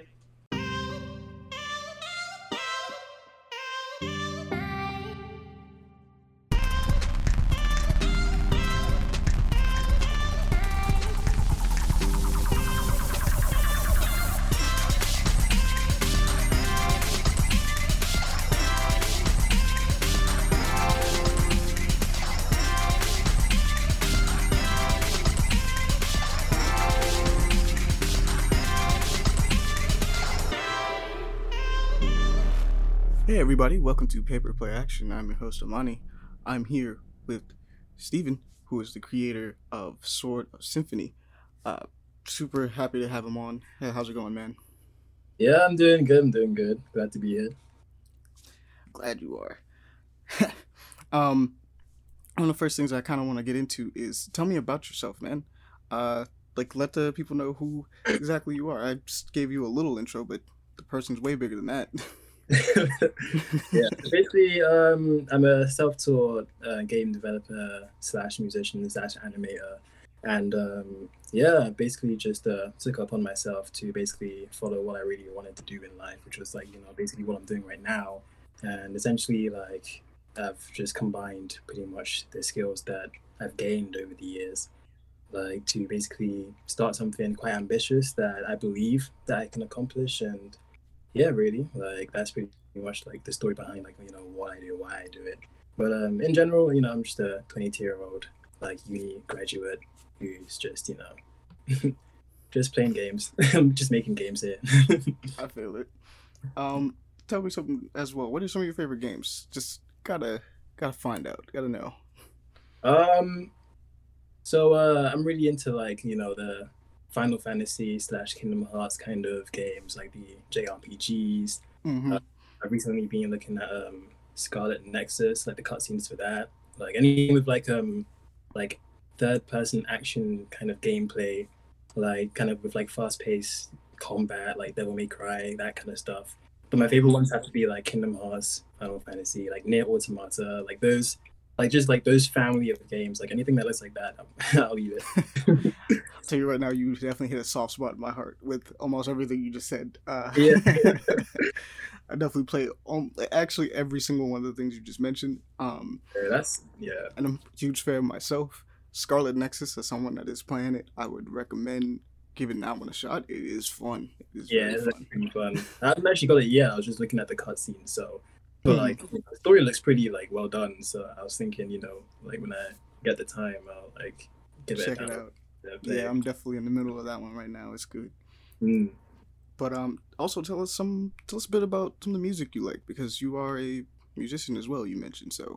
Yeah, yeah, yeah. Um, on the music side, well, first and foremost, I am actually a music composer. Like that was like kind of like the main thing that I am. Like game development and animation is something that I picked up whilst I was doing like you know this particular project. But um, but yeah, my music like I'm very classical music oriented, But like with that, I'm not classically trained. Like I'm self-taught with that as well, and I started like long before I can like accurately remember. Like I think, well, my mom says that I started when I was like three months, but you know, and I kind of that kind of don't. But like, you know, the last time I like the earliest time I remember me like you know, like teaching myself how to play was when I was roughly around like, and like two, three ish years old because um like that's just kind of like the environment I've been in really just like you know I've got like musical uncles and also and that sort of stuff. And like my mom kind of like ex- yeah my parents exposed me to it like at, at a very young age. And you know the way I learned was like you know it wasn't like you know your typical like music lessons that sort of stuff even though like at that point I did have music lessons. But the Mhm. way I learned the most because like by the time I went to music lessons I had already like knew already enough. So it was kind of like a waste of money. But the way I learned was the way I learned was kind of like you know you just try out things, see what works, see what doesn't work over time. Like me, I was really passionate about music, so like I think that's one thing that like keeps you in the loop and like keeps you improving. Like just the passion for it. Like I was playing like every single day, like before school, after school, that sort of stuff. Because I had a little keyboard um, in my house, like in my childhood home, and um, yeah, like I just you know just gradually picked it up. Like it feels like um in a sense it's like a language in a sense. Like you just learn new combinations, new kind of sentences, if you will. Like, because me, I like I learned on the piano, and then from there, I just kind of translated that like my knowledge on that instrument to like you know other instruments as well, because like they're kind of similar. They all use like the twelve tone temperament scale, so it's kind of like similar with that. But um, yeah, that's pretty much how I'm self-taught, really. That's nice to hear, actually. Yeah. Um, if you ever want to, yeah, throw up some of your music or something like that on on our podcast, but by all means, we support indie music developers as well. Honestly, we just we're like if you got anything you want to just throw up, we'll gladly because that sounds awesome. I'm not gonna lie, it's just Oh, I, thanks, I man. understand the passion. yeah, yeah. I've got a YouTube, um, just Stephen Dungu Music, and it's pretty much where I put all my uh, music and my um, like a, a few of my original stuff, but mostly like covers because on YouTube, like I kind of like want to do like you know covers of stuff, like yeah. House covers and like you know that sort of stuff. And also like when I was, when I was starting off, like I was really into like the Sonic soundtrack, like different soundtracks. Yes. so like I was doing a lot of covers starting off. That's kind of like how like, most of my subscribers found me, and then like you know I kind of like put, I, I put like a kind of Kingdom Hearts twist with it because me like I, I love like classical music, especially like Mhm. soundtracks for like games and that sort of stuff. So you know like while, while I'm like working, I'd be jamming to that kind of stuff and just like learning kind of like the techniques of different composers, like whether it be Yoko Shimomura or like you know Nobuo Uematsu. But my favorite one is um, Masashi. Ue- Oh god damn it! I might have butchered his name, so but okay. Masashi Hamauzu. He's my he is my he's currently my favorite one because the chord sequences he uses are like very, very um they're like unorthodox, but they still work somehow. You know that's kind of like what I'll the kind of stuff that I like lean towards when I'm like doing music for myself and like my own projects. And yeah, an example of like if if there are any like Mashashi Hanuhuzu um, listeners like who you know listen to that kind of stuff on like listen to your podcast, then like if you uh watch my uh um cinematic trailer that I did for purpose, a lot of the musical kind of inspirations is like lean from like how he um, structures his chord sequences. So yeah, I, I- yeah, pretty much. I'm a big like you know music nerd when it comes to stuff like that. So Oh no, it's totally fine, man. Like, um, we have uh, another musician that is currently being interviewed as well. Um, it's just great. It's actually kind of great that the both of you, um, are both into this musical field as well. I'm not gonna lie. Um, maybe I'll uh, see if you guys could like link up, maybe do a collab or something like that. Well, I'll put you guys in touch, just in Yeah, case, be- just to see if you guys would, cool, would mix. Um, but I will definitely say, tell us a bit more about uh, Symphony of Swords. Symphony of Swords, uh, Sword of symphony. My bad, Sword of Symphony. I literally had it right there in front of me. That's still Sword misread. Yeah, maybe, maybe I might change the name. No, I'm kidding. Uh, now, Sword of Symphony is um the funny thing about Sword of Symphony is um yeah, like you said uh, before, like the um, podcast actually, it was that so it was supposed to be just like a small um I wouldn't say spin off, but the stories are like connected somehow. Like Sword of Symphony is like a world of its own, separate from like the Purpose universe. However, it's in a sense, without going into spoilers, it's it it's separate and it's not at the same time. Like that's that's all I can that's all I can say about the connection. I really want to like surprise people with how I connect them together. But um, Was it a bit Well, like um, NieR NieR Automata or maybe NieR to Drakengard, where it's like this is Uh, not no, exact- that's these are not the same like- universe, but not exactly. Yeah, like yeah, it's not even connected in that kind of sense. Like it's uh, it's like the way, the way I'm connecting it is quite unique. Like Okay. it- it's quite. I don't. I don't. I'm, I mean, I've never seen it. I've never seen two franchises being connected like this. So you know, I'm quite. And, and I hope I don't see any. I- yeah. By the time it comes out, you're just like Drats. I was Yeah. yeah, yeah, but um yeah it's it's connected but it's not but it is at the same time but like the way it's connected isn't like subtle it's very connected so it's like wh- when when you see how it is it's going to be quite a shock first of all it's going to be quite a shock and it's going to be like quite new to a lot of people so um okay. Yeah, yeah. But of Symphony on its own, like it's its own isolated project. Um, first of all, uh, it's uh, basically just a music action RPG that I, I, I initially started um, because um, I needed something to do for my uh, final project for university because I'm doing a music technology course. And Okay. well, I did I did a music, uh, music technology course. I've just finished, but um, Congratulations. Thank you very much. and um, yeah, like before that, yeah, like of Symphony did not exist. Like the only reason why I literally came out the game is literally just because of uni. And like at first, I just wanted it to be like a really, really, really small kind of like you know, just a small one level kind of like prototype just to hand in and forget about. But the more I started um, uploading updates on Twitter and Instagram and sort of stuff, like the more like following and like the more um, interest like it was getting from people and like people were really like you know getting attached to like the, you know the the ideas that I was like you know experimenting with in like the game which I mean I don't I kind of expected it in a sense because what I feel like what I am doing with like you know the combination of like music and like character action gameplay and having the character action gameplay kind of like create the music in a sense like I Yeah. feel like you know that's kind of like a new idea that it's, it's, my, it's my most ambitious idea so far as of yet like of like it on know, its own is quite unique. yeah. Yeah so uh, you know I thought I was thinking like you know this could like this this could be quite attractive if like I took it seriously but I wasn't actually trying to take it seriously. I was just like uploading it. I was just you know just like know, have it and then just hand it in and then just you know back to purpose because the main project that I'm working on and that, that I consider working on still is like purpose but um yeah ever since it like blew up like currently it's like got the most followers out of all my other project accounts like so and which is funny because purpose i've been working on it from 2017 to well current day in a sense but like i kind of had to take a hiatus in 2019 to you know do um university but um Sword of Symphony I only started in like December, just gone. So like, and it was like late December, so like pretty much January this year. And um yeah, because I was doing university as well, like I didn't really spend that much time in it. So like I, I was only really able to like work on it in like the end of December and from April onwards. So the, the total amount of time really I spent on that project is only like maybe like two, almost three months, and it's already got like more than like I think it's almost like three thousand followers on like Twitter and like and like purpose like both accounts they haven't even reached 1000 yet. So i'm out here like okay well if the people if the people are loving it this much you know like and then i started taking it a little bit more seriously. Like right now i finished um university but i'm still like right now like Sword of Symphony is like the main kind of it's the main project i'm working on. Like i'm still doing some bits here and there for purpose like to do with the story and like still stuff.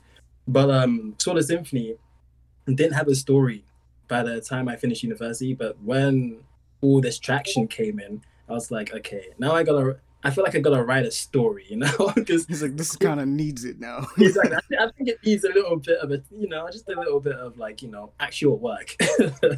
so, um, but um, yeah, with the Sword of Symphony story, like, I mean, initially it was just supposed to be like, you know, just like storyless, you know, just you know, character, you know, running around. a thing that just happens. Yeah. but now it's got quite a quite a developed story right now. I think it's like even competing with like what I did for Purpose.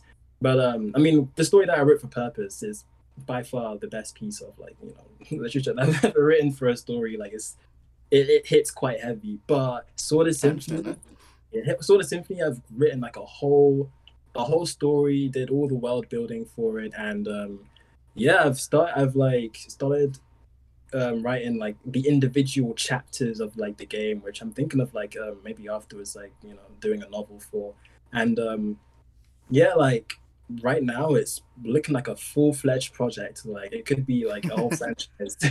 it could be a whole franchise with the kind of story that I've written for it. So yeah, Okay. like, right now it's it's its own thing. However, the connection between it and Purpose still exists, and that isn't gonna come out until uh no, I, can't. I can't say because like, if I mention that, then I'm gonna end up explaining how and why. So, nah. But what you know, when you see it, you'll know. Like, I understand that. So I'll keep that just as an eye on, which is usually what we talk about. Like we talk about these games of indie development, and we put it on our little section. You know, just keep an eye on. So just just the idea of we'll keep a lookout for this one. Just don't let this one slip by. yeah, yeah, Um, yeah. But uh, for the next thing, I guess I'll ask is, um, I know you talked a little bit about how it was just supposed to be a project just for for a class, but tell us um, if there was anything, what inspired the gameplay idea, if anything, while you were just messing around with it, where you did you look at something and was just kind of like, you know, I'll just take this all and just combine it. Like, how did you really come up with the idea of the gameplay for this? Um, Uh, I mean, since I was like like I said, I was doing a music technology course. So um, what I had to do for my final project, which this was for, was um, you know, something something that you know shows use of um, kind of like image and sound and like you know how like using it in an intuitive like kind of fashion and like you know using kind of like having like a study thesis on like you know mediums that can be used like you know to you know sync image and sound together. And um by that time like 2009 like 2019 like which was like before that year i was already working on purpose versus which was the video game project of purpose. And um so i was already i already had like my game design knowledge and all that sort of stuff from working on purpose versus so um when the time came to, for me to decide what to do i kind of didn't want to like you know take too much time away from like from purpose and like from like you know doing you know like doing what i'm doing and like you know like game development because you know i, I didn't want to like get rusty like because i was doing university and that sort of stuff like i kind of wanted to do Okay. something that used my skills and that sort of stuff and also like I- i also wanted to do something related to purpose so that i'm still working on the project because like i i don't know man i can't i can't just abandon my project like that I get that. Yeah. I can't abandon like, it's my baby. I can't let it just Exactly. sit there. so I wanted to like I wanted to hit like three birds at once, basically. So um, I was like, hmm, maybe if I made like a game that was kind of like that was kind of musical and that sort of stuff. I don't know. I was just spitballing ideas, but then like um, but I feel like um the idea, even though like I I actually came with, up with the idea like around about that time, like I've always kind of hypothesized like you know like the role of music in games and how it can be like improved to like actually like interact with like the gameplay and i was kind of having like just small ideas of that in in purpose versus actually but like not to like the extent of Sword of Symphony but like so for example like if there's like a battle sequence and um see in purpose versus like you kind of like fight in pairs so and you can switch characters like in between characters kind of similar to like final fantasy remake where you can switch characters like mid combat so Mhm. um and uh, um, I was thinking like, so um, there'll be like a battle theme, and then but the instruments and kind of like the aesthetic of the theme will be different, like according to which character you play as, and when it when you switch character, then like you know, kind of like the the the vibe of the music changes to it's still the same theme, but like the vibe of the theme kind of changes to fit that character as you're playing as them, and then like you know it switches as you switch character in a sense. So like I was thinking um I was thinking of putting that in purpose versus, and because I've always like wanted to expand, kind of like you know, since I'm a musician, like, and I don't really have to like pay a musician to do this, I can really go ham with like how musical I can like you know go with like you know with um the game design of yeah with the game design of the projects. So um I always I was always like kind of like thinking how to like expand kind of like musically, and then when the idea of Sword of Symphony came, where I, you know I was just starting from a blank slate where I could have essentially that be the main idea, not just a idea to add on to the project. I was like, you know what? What if like everything was music? everything was music, like literally everything, even the fight in itself. You fight with musical notes, like everything is music centric, and then like that led on to me writing a story about. Um, actually, no, it's not that much of a spoiler because I've like already like like told a lot of like people on like the Discord server, but like it's a sen- Sword of Symphony is basically um you, you there are these music wielders called like composers and basically they study to um, learn how to wield music so then they can fight off like these creatures called the block. And it's like the Okay. manifestation like writer's block and like basically um they feed off the natural music of an environment in a sense. Like they don't attack like composers directly. They just like it's like bacteria in a sense. Like they, they just, it's natural. Like they just feed off like the natural music in an area and um the composers basically like in a sense they're kind of like housekeepers of like the environment. Like they just like fight off the clock and you know like they they basically keep that balance in a sense like you know make sure that like tonal harmony runs throughout the kingdom of like lots of stuff. And um also um they like it's like a whole like you know like it's a whole kingdom it's a whole village. So it's like they teach each other like they basically do that. And there's also like some like rogue composers that you know like like their own genres kind of break the laws of like tonality, which kind of goes into music theory. So um they are like ex like Okay. exiled and like you know sort of stuff. So they're like you know trying to you know steal melodies and that sort of stuff from like from composers. And the main character Stefan, he is a detective, and he is in a group of detectives, like genius detectives called um, Opus One, and they basically work for the kingdom to solve musical mysteries and um, get to the bottom of, uh, you know, these rogue composers. And also, um, yeah, pretty much in a nutshell, that's like the main story. Like, there's also like a deeper story in there, but obviously, obviously, that's spoilers. So, yeah, that's like the main. Everything- gist of- Everything you just mentioned sounded awesome to me. I'm not even gonna front. Um, as a writer myself, uh, it definitely piqued a bunch of interest on that one. I love the idea of the blocked and how they represent. I, I just like that. Like you said that immediately, and I was like, "Yes, uh, this is amazing." that's just surface. I mean, from like from what I've written in the story, that's literally the surface level of like of what's going on. So like, if if, if you like that, then I'm I'm glad because you'll definitely like definitely like everything that I've written in between and like what's going on behind the scenes of like you know all what's going on. Like so, yeah. I know my co-star Andre would also definitely like this. He also, much like you, has uh, a musician's ear or composer's ear, um, Yeah. and he loves this kind of stuff as well. So plus he loves stories of video games, much like how we've mentioned. So yeah, um, I don't think I gotten a chance to show it to him, but I have to go and slide this his way. yeah. yeah, that'd be cool. on man. the side. but um, te- well, we've already talked a little bit about purpose, but tell us more because we know it is a part of this larger project. So why not just Yeah. we could talk more about purpose? Let's get that out there. Considering Yeah. that, I guess technically not a lot of people, well, not as many people know about it as Sword of Symphony. Yeah, that's true. That's true. So let's, let's talk about purpose. Let's talk about the two projects you got there. What's what Okay. uh, what is purpose about? What is tell me? All right, so Purpose is split into two kind of projects, and this one is an animated series, and the other is a video game, and basically it, um, follows the story of these two child soldiers. And okay, bear with me here because like the, the story is quite grand, so I'm gonna try and. Oh no, try I and- totally understand. when when you when I initially saw the project of purpose and seeing that it's it's two different halves, it's, it's Yeah, like the I had, anime and the video game. like.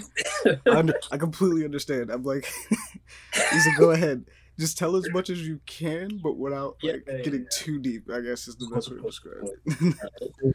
I'm gonna, yo, like someone start a stopwatch. but um, all right, so yes, um, yeah, it's about the two these two boys that are like child soldiers in this um, kind of secret um, private military company called um, the Institution, and um, it was um, kept secret because it was previously in use, and it was but because it like was comprised of like child soldiers, the government wanted to shut it down, but in secret, they actually wanted to use that institution to kind of like get rid of their opposition and that sort of stuff, kind of use them as like a secret league of assassins and like, you know, to like wipe out their opposition.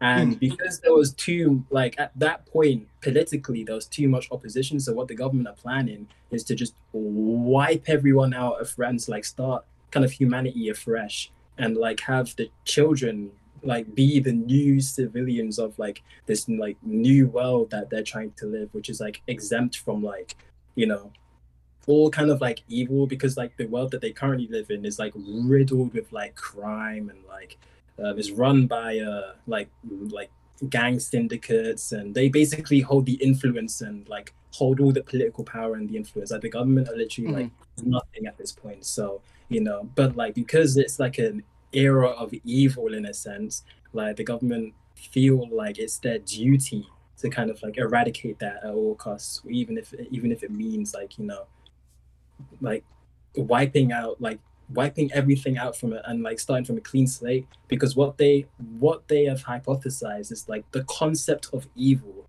in itself is something that that that you have to destroy not necessarily the people who are evil. Because like just you cut off the head of a snake and like you know the you know the rest like you know the, the more more comes I, I forgot the saying but Oh yeah, it's like you you chop one off Yeah. of a hydra, and uh, Yeah. more comes back, more spreads out. Where it's, exactly Yeah, like, you know as long as as long as people hold the ideology like there will always be evil so and because it's so deeply rooted in society now like in this world they have to start it afresh and kind of like lead a world where it never existed and kind of like have everyone unified under this same ideology to kind of like you know prevent that from ever happening again because you know they believe that like you know difference in ideology is kind of like the root of evil not necessarily like you know all the tools that come with it. So from this um that's kind of like the aim of like the institution which is like run by the government and sort of stuff. And um tobias and caleb which are these like two child soldiers who are in the institution they basically Mhm. like fight for that. They've been like um yeah they've been kind of like bred and like they've been like raised in the institution to kind of believe that and also like you know fight for that and that sort of stuff. However because um tobias and caleb were kind of well brought in to the institution because the way child soldiers are brought into the institution in the first place is that um before it used to be like there was child orphans from like you know the child trafficking going on like they'll be brought in and like like kind of like a safe haven and then Yeah. they'd have and then they'd be like you know trained to fight to like protect themselves mostly but also to like you know have that ideology and like you know sort of stuff but ever since like the government kind of like got taken because um, that it was under like a different government. But like a new government t- took over that was more radical and that was the one that wanted to like you know wipe everyone afresh. So when that government took over then they started like they wanted to increase the numbers of like the children in the child so in the um, institution by force. So they literally like you know went on like a spree and like you know kind of like um white like wiped out like district after district and basically took their children basically. But then because Mhm. there was so much like warfare going on like in like the districts anyway it was kind of easy to like slip by and blame it on like the um the maf- the um syndicates that were trafficking the children because like that was that was happening anyway. So in a sense they were able to like slip by and create this army this secret army of child soldiers and like that's that particular like you know that's what um that that's the um uh what um Tobias and Caleb that's the that's the the way they were taken in. That, I don't even know why that was so hard to say. But, It's okay, yeah no that's worries. No worries. that yeah that's yeah basically that's yeah. So um because they um the way they take them in like the actual method is like you know they they take them in. They don't actually like they they don't actually like they just take them in. They don't regard anything else. If he looks young take him in. So um basically it was like that. But um caleb and tobias are like really they they're they but at that time they looked old. No they looked young for their age.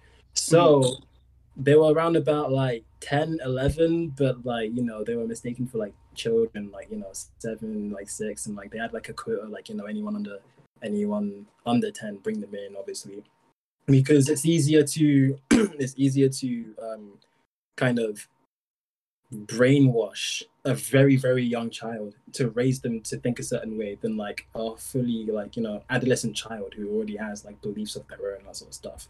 So um they mistook um caleb and tobias for like that and they brought them in and hence they they did still go for the um the brainwashing process and that sort of stuff and like but um because of their age and because of like the like quite intense memories that they shared together particularly in their like youth like it was quite a risk to have them in because and then um they decide like the government decided to um keep them separate from one another. So then it doesn't trigger any it doesn't trigger any um memories from their past prematurely and that sort of stuff so that they they can basically like believe that you know they they were had always been raised in the, the institution and that sort of so that wouldn't then give them any reason to like question anything.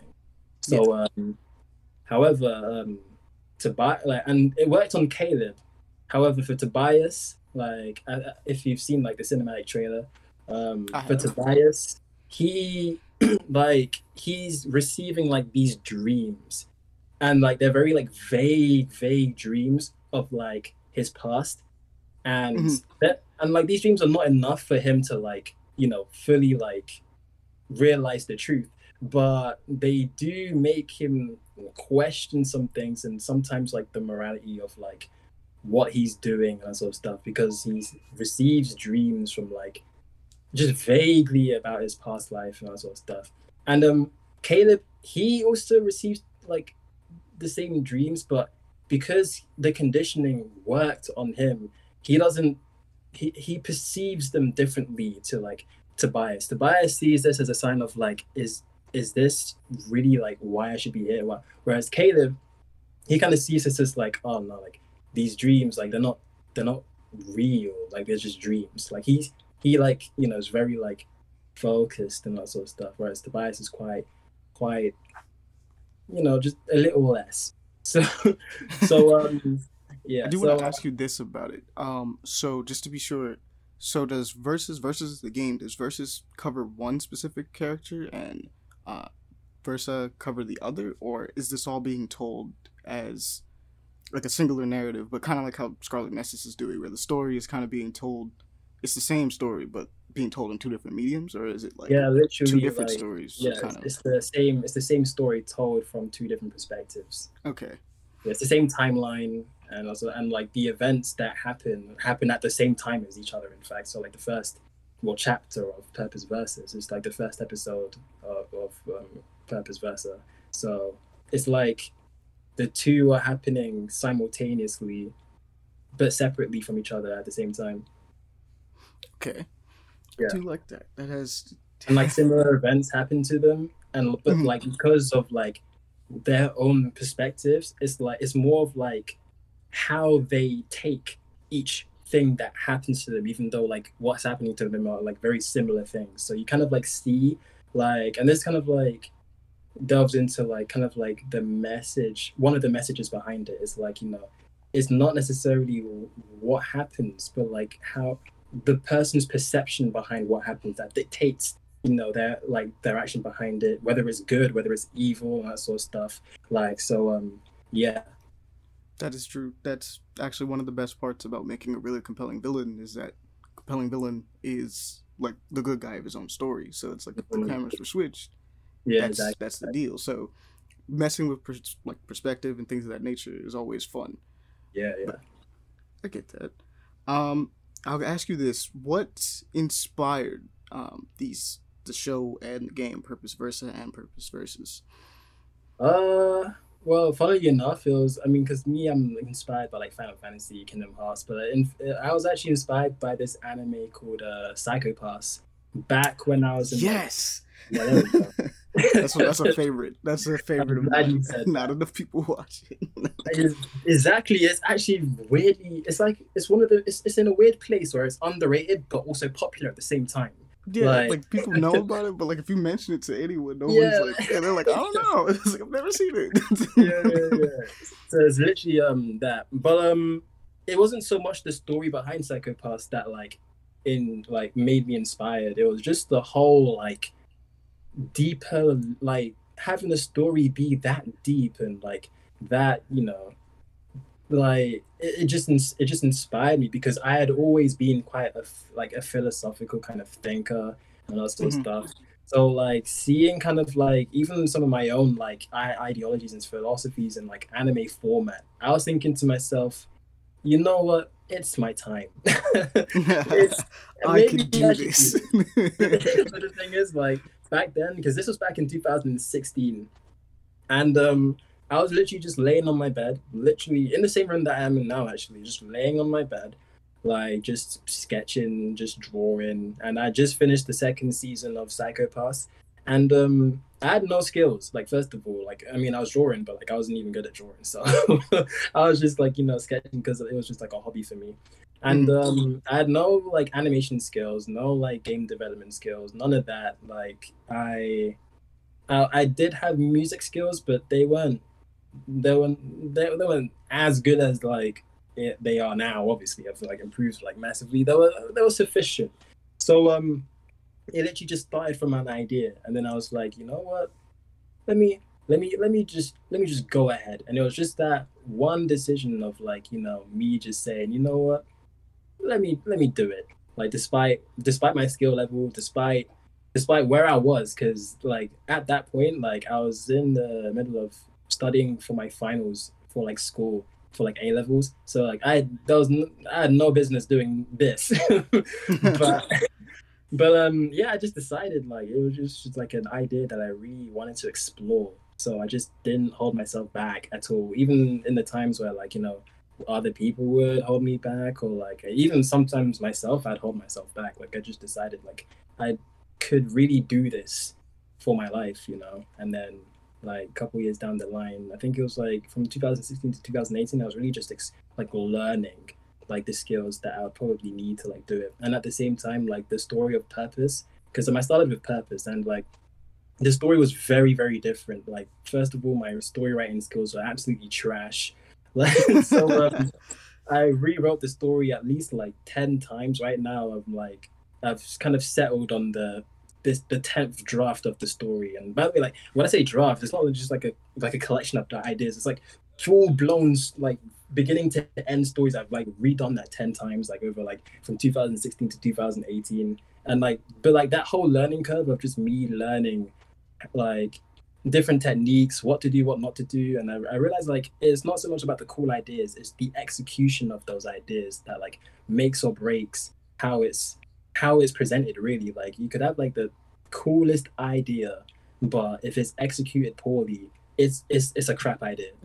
Automatically. Yeah, that makes sense. so um and like execution's very hard to like it's, it's an art form really. Like so um that's kind of like i kind of had to like train myself to kind of like get used to how it should be done and like you know what's what's compelling and like what's not and also how to make it all flow and like you know you know the pacing because pacing is also important as well like a story you don't really want to be jumping back and forth you kind of want to tell the story through a certain narrative and kind of have that be consistent throughout the entire thing so that people can really like feel that you know it's it's not like Yes. the, yeah people can really feel like this is this is what it's trying to tell me in a sense not like oh no it's, it's trying to tell me a little bit of this but also it's jumping here as well it's, it's also like telling me this so then in the end you've got like you know, it's not really it's not really telling you much of anything really. It's just a bunch of cool fight scenes, pretty much. Like, I could, I could watch a top ten like montage if I wanted to see that. Like, but like a story is different. It's like a whole it's a whole art form in itself. So you know, That is true. yeah. So um, and and I've just really been inspired by um, just um, you know, just the different animes and like you know the stuff that I've grown up watching, that sort of stuff. And like when I said Psycho Pass, like you know that's that's like that's what like kind of pushed me to the pushed me over the edge at that point, and I just began really. And like Purpose was actually supposed to be like an anime, like to begin with, but I didn't have a 2D art pad, so I just thought, okay, we'll just do 3D. but if I had a 2D art then it would literally just be an anime because I wanted to, I wanted it initially to be an anime, but hey, uh, I guess I guess I'll do that another time.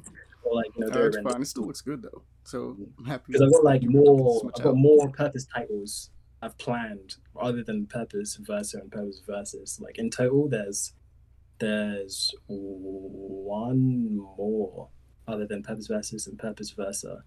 Mhm. Yeah, there's one more. Which is gonna hit deep. but I'm doing the best I can to keep everything about that a secret right now because I don't want it to like yeah. it's, good- it's yeah. I understand. Um, I guess the last thing I'll ask is, um, what advice would you give to anyone that is wanting to become a game dev or wanting to start but just doesn't know where or how? Like, what advice based on your experience would you give? I'd say um, for the people who want to do that, especially now, like you're in a very, very fortunate position because there's a plethora of YouTube tutorials out there, like that you can just like watch and you know save in a playlist to come back to and like you know learn in bulk. Like if you want to like start learning like a particular trade, like if you want to like do what I'm doing specifically, you're gonna need like game design knowledge and like animation knowledge, particularly animation knowledge. In fact, more animation knowledge than game development knowledge. But um, yeah, and like you know, there's tutorials for that. There's tutorials everywhere. But um, I really feel like um, the pe- the thing that stops people is not so much like where to get the information. It's just the the motivation to keep going. Like despite starting off because like when you start off no one knows of your project you're a nobody and essentially and like that's where i started off no one knew like purpose or anything and um it was very hard to keep the morale like when it just felt like a pipe dream like you know it just felt like a ponzi scheme to myself like so um but the thing is like if you have like a dream like first of all like being in that scenario and then like deciding to still do it, it, it really tests your like your the level of like drive and passion that you have and if you really want to like you will do it like that's how you will know it's meant for you. If you still have like the drive to do it if you if you feel like it's not for you i would say don't force you unless you really want to do it then really discipline yourself. But if you really do feel like you don't want to do it anymore don't force yourself because it is really difficult. It's hard to like you're gonna have this it involves a lot of sacrifice like you know social life a lot of everything else to be honest. Like if you really are serious of like you know get into like a stage where like you know you're really full-fledged like running whole ips by yourself. But um so yeah it really is just about the discipline. Like you gotta ask yourself look yourself in the mirror like how much do you actually want this to happen? And whether it's just like a like a fleeting kind of like interest that you have or whether you actually see a future you doing this. Because if you see that future of you doing this then you really gotta relentlessly go ahead and do it. And different people will tell you especially in the beginning when like you have like like four followers like which i had for quite a few years.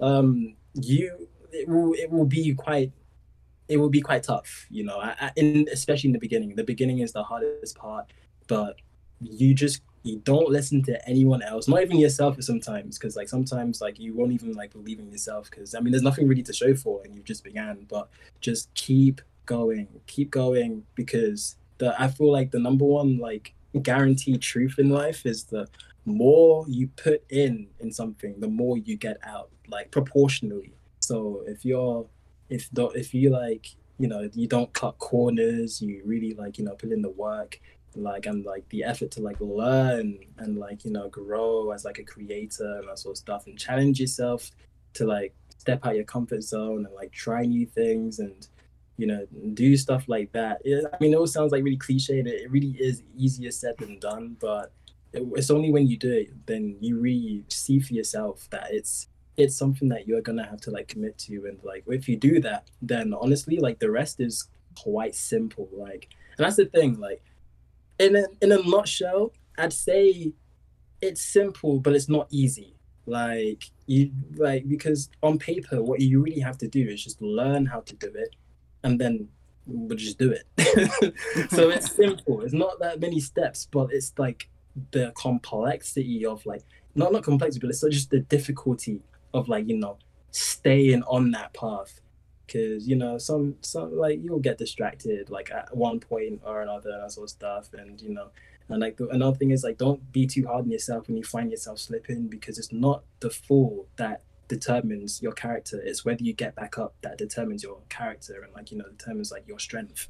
Because like everyone will fall like even me like like i think i would have been finished like years ago if like i wasn't well human but it's, it's human so you can accept it. No, So, that's uh, yeah yeah just you know just like you know keep keep focused you know surround yourself with people who are also on the same or also on that same mindset as well like and like the people who like put you down like i mean so because sometimes that can also mean family and obviously don't cut yourself off from them but like know how to love them from a distance when it comes to like achieving something and like they're against it and that sort of stuff like you can still love them but like you know love them from a distance because at the end of the day this is something that you want to do and you are going to be living your life because you're going to be like what 20 30 40 50 years old.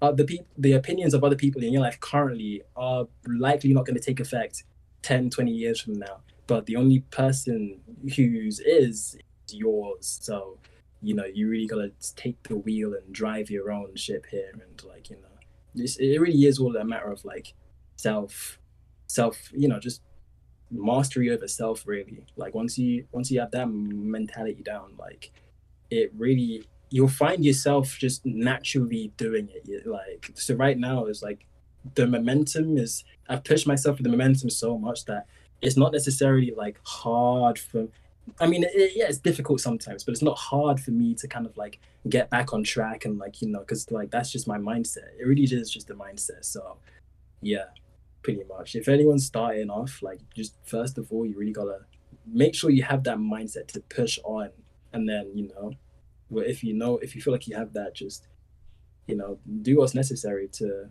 in your own path to like succeed. Because that's another thing as well. Like not everyone has no I cannot give you like a list of things one by one to do because your learning pace might is different from my learning pace. You might have to learn like different things to reach the same goal. Like especially if you're like starting off from different backgrounds. So for example, me, I didn't have to necessarily learn how to like apply music to it because I've already I've always been like a musician. So I can't really I'm not really the best person to come to to like gain advice from that because it's like third nature to me. It's like it's like it's like teaching someone how to I don't know like how to how to how to I don't know like do something easy that you feel like it's just natural. Like it's it's hard to put into words because it's just third nature. You, you, it's like just do it.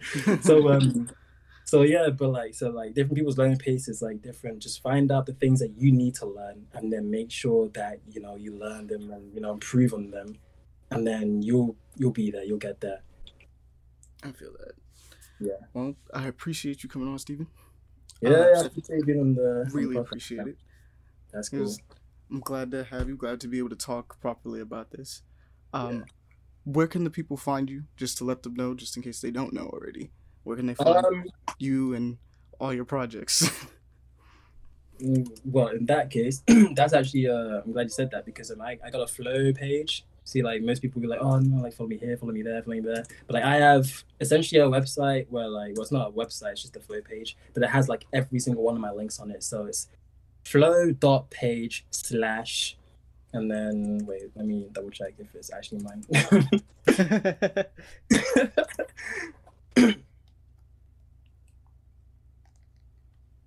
yeah flow.page slash Stephen Dungu. And it's just all one word. So right. That's perfect. Well, and there's literally every single one of my stuff like just listed in that. it's perfect. Everybody can get it now. Everybody can see all of Yeah, every bit of purpose, per, purpose versa and versus, and Sword of Symphony as well, as Yeah. well as anything else you were doing, like any of your musical work and things like that. Yeah, yeah. It's got my SoundCloud, it's got my Instagram, it's got my Twitter, it's got it's got my um Discord server where like you know I've, like all my followers have like kind of like assembled in and like kind of talk. It's got my Patreon, it's got my uh it's got my Spotify because I actually also have been doing stuff on Spotify musically. I've been kind of working with other um like-minded kind of individuals like me and like I kind of Mhm. have like assembled kind of this small group of like four people of like you know like-minded individuals where we just help each other kind of like with our own IPs and like you know like if anyone like needs some like if, if anyone needs to collaborate for example like I know like a really good artist like 2D artist and like anim like 2D animator we kind of just bounce off ideas like we even have like plan we we even planned kind of like collaboration projects with our own IPs and that sort of stuff so but yeah Okay. like so um yeah like my Spotify stuff is mostly like this um the um, music that I've done for their projects so there's one called Neo Divinity, like made by uh, one of my good friends, um, Avidis uh, Masayan, and um, he goes by Maso Art on Instagram and Twitter. And also there's a, a one called Arisen um, by uh, Ron Purnell, who goes by Run by Run by the Wind on Instagram, and yeah, and also I'm about to do um, one for or one of my good friends, Nathan Peters, um, who goes by Sneers Tempo on Instagram, and he his yeah his um, project's called Arisen, and yeah, no not Arisen, um, Allure. So yeah, just got okay. Free plug for the free plug from my team. Gotta give a free. It's fine.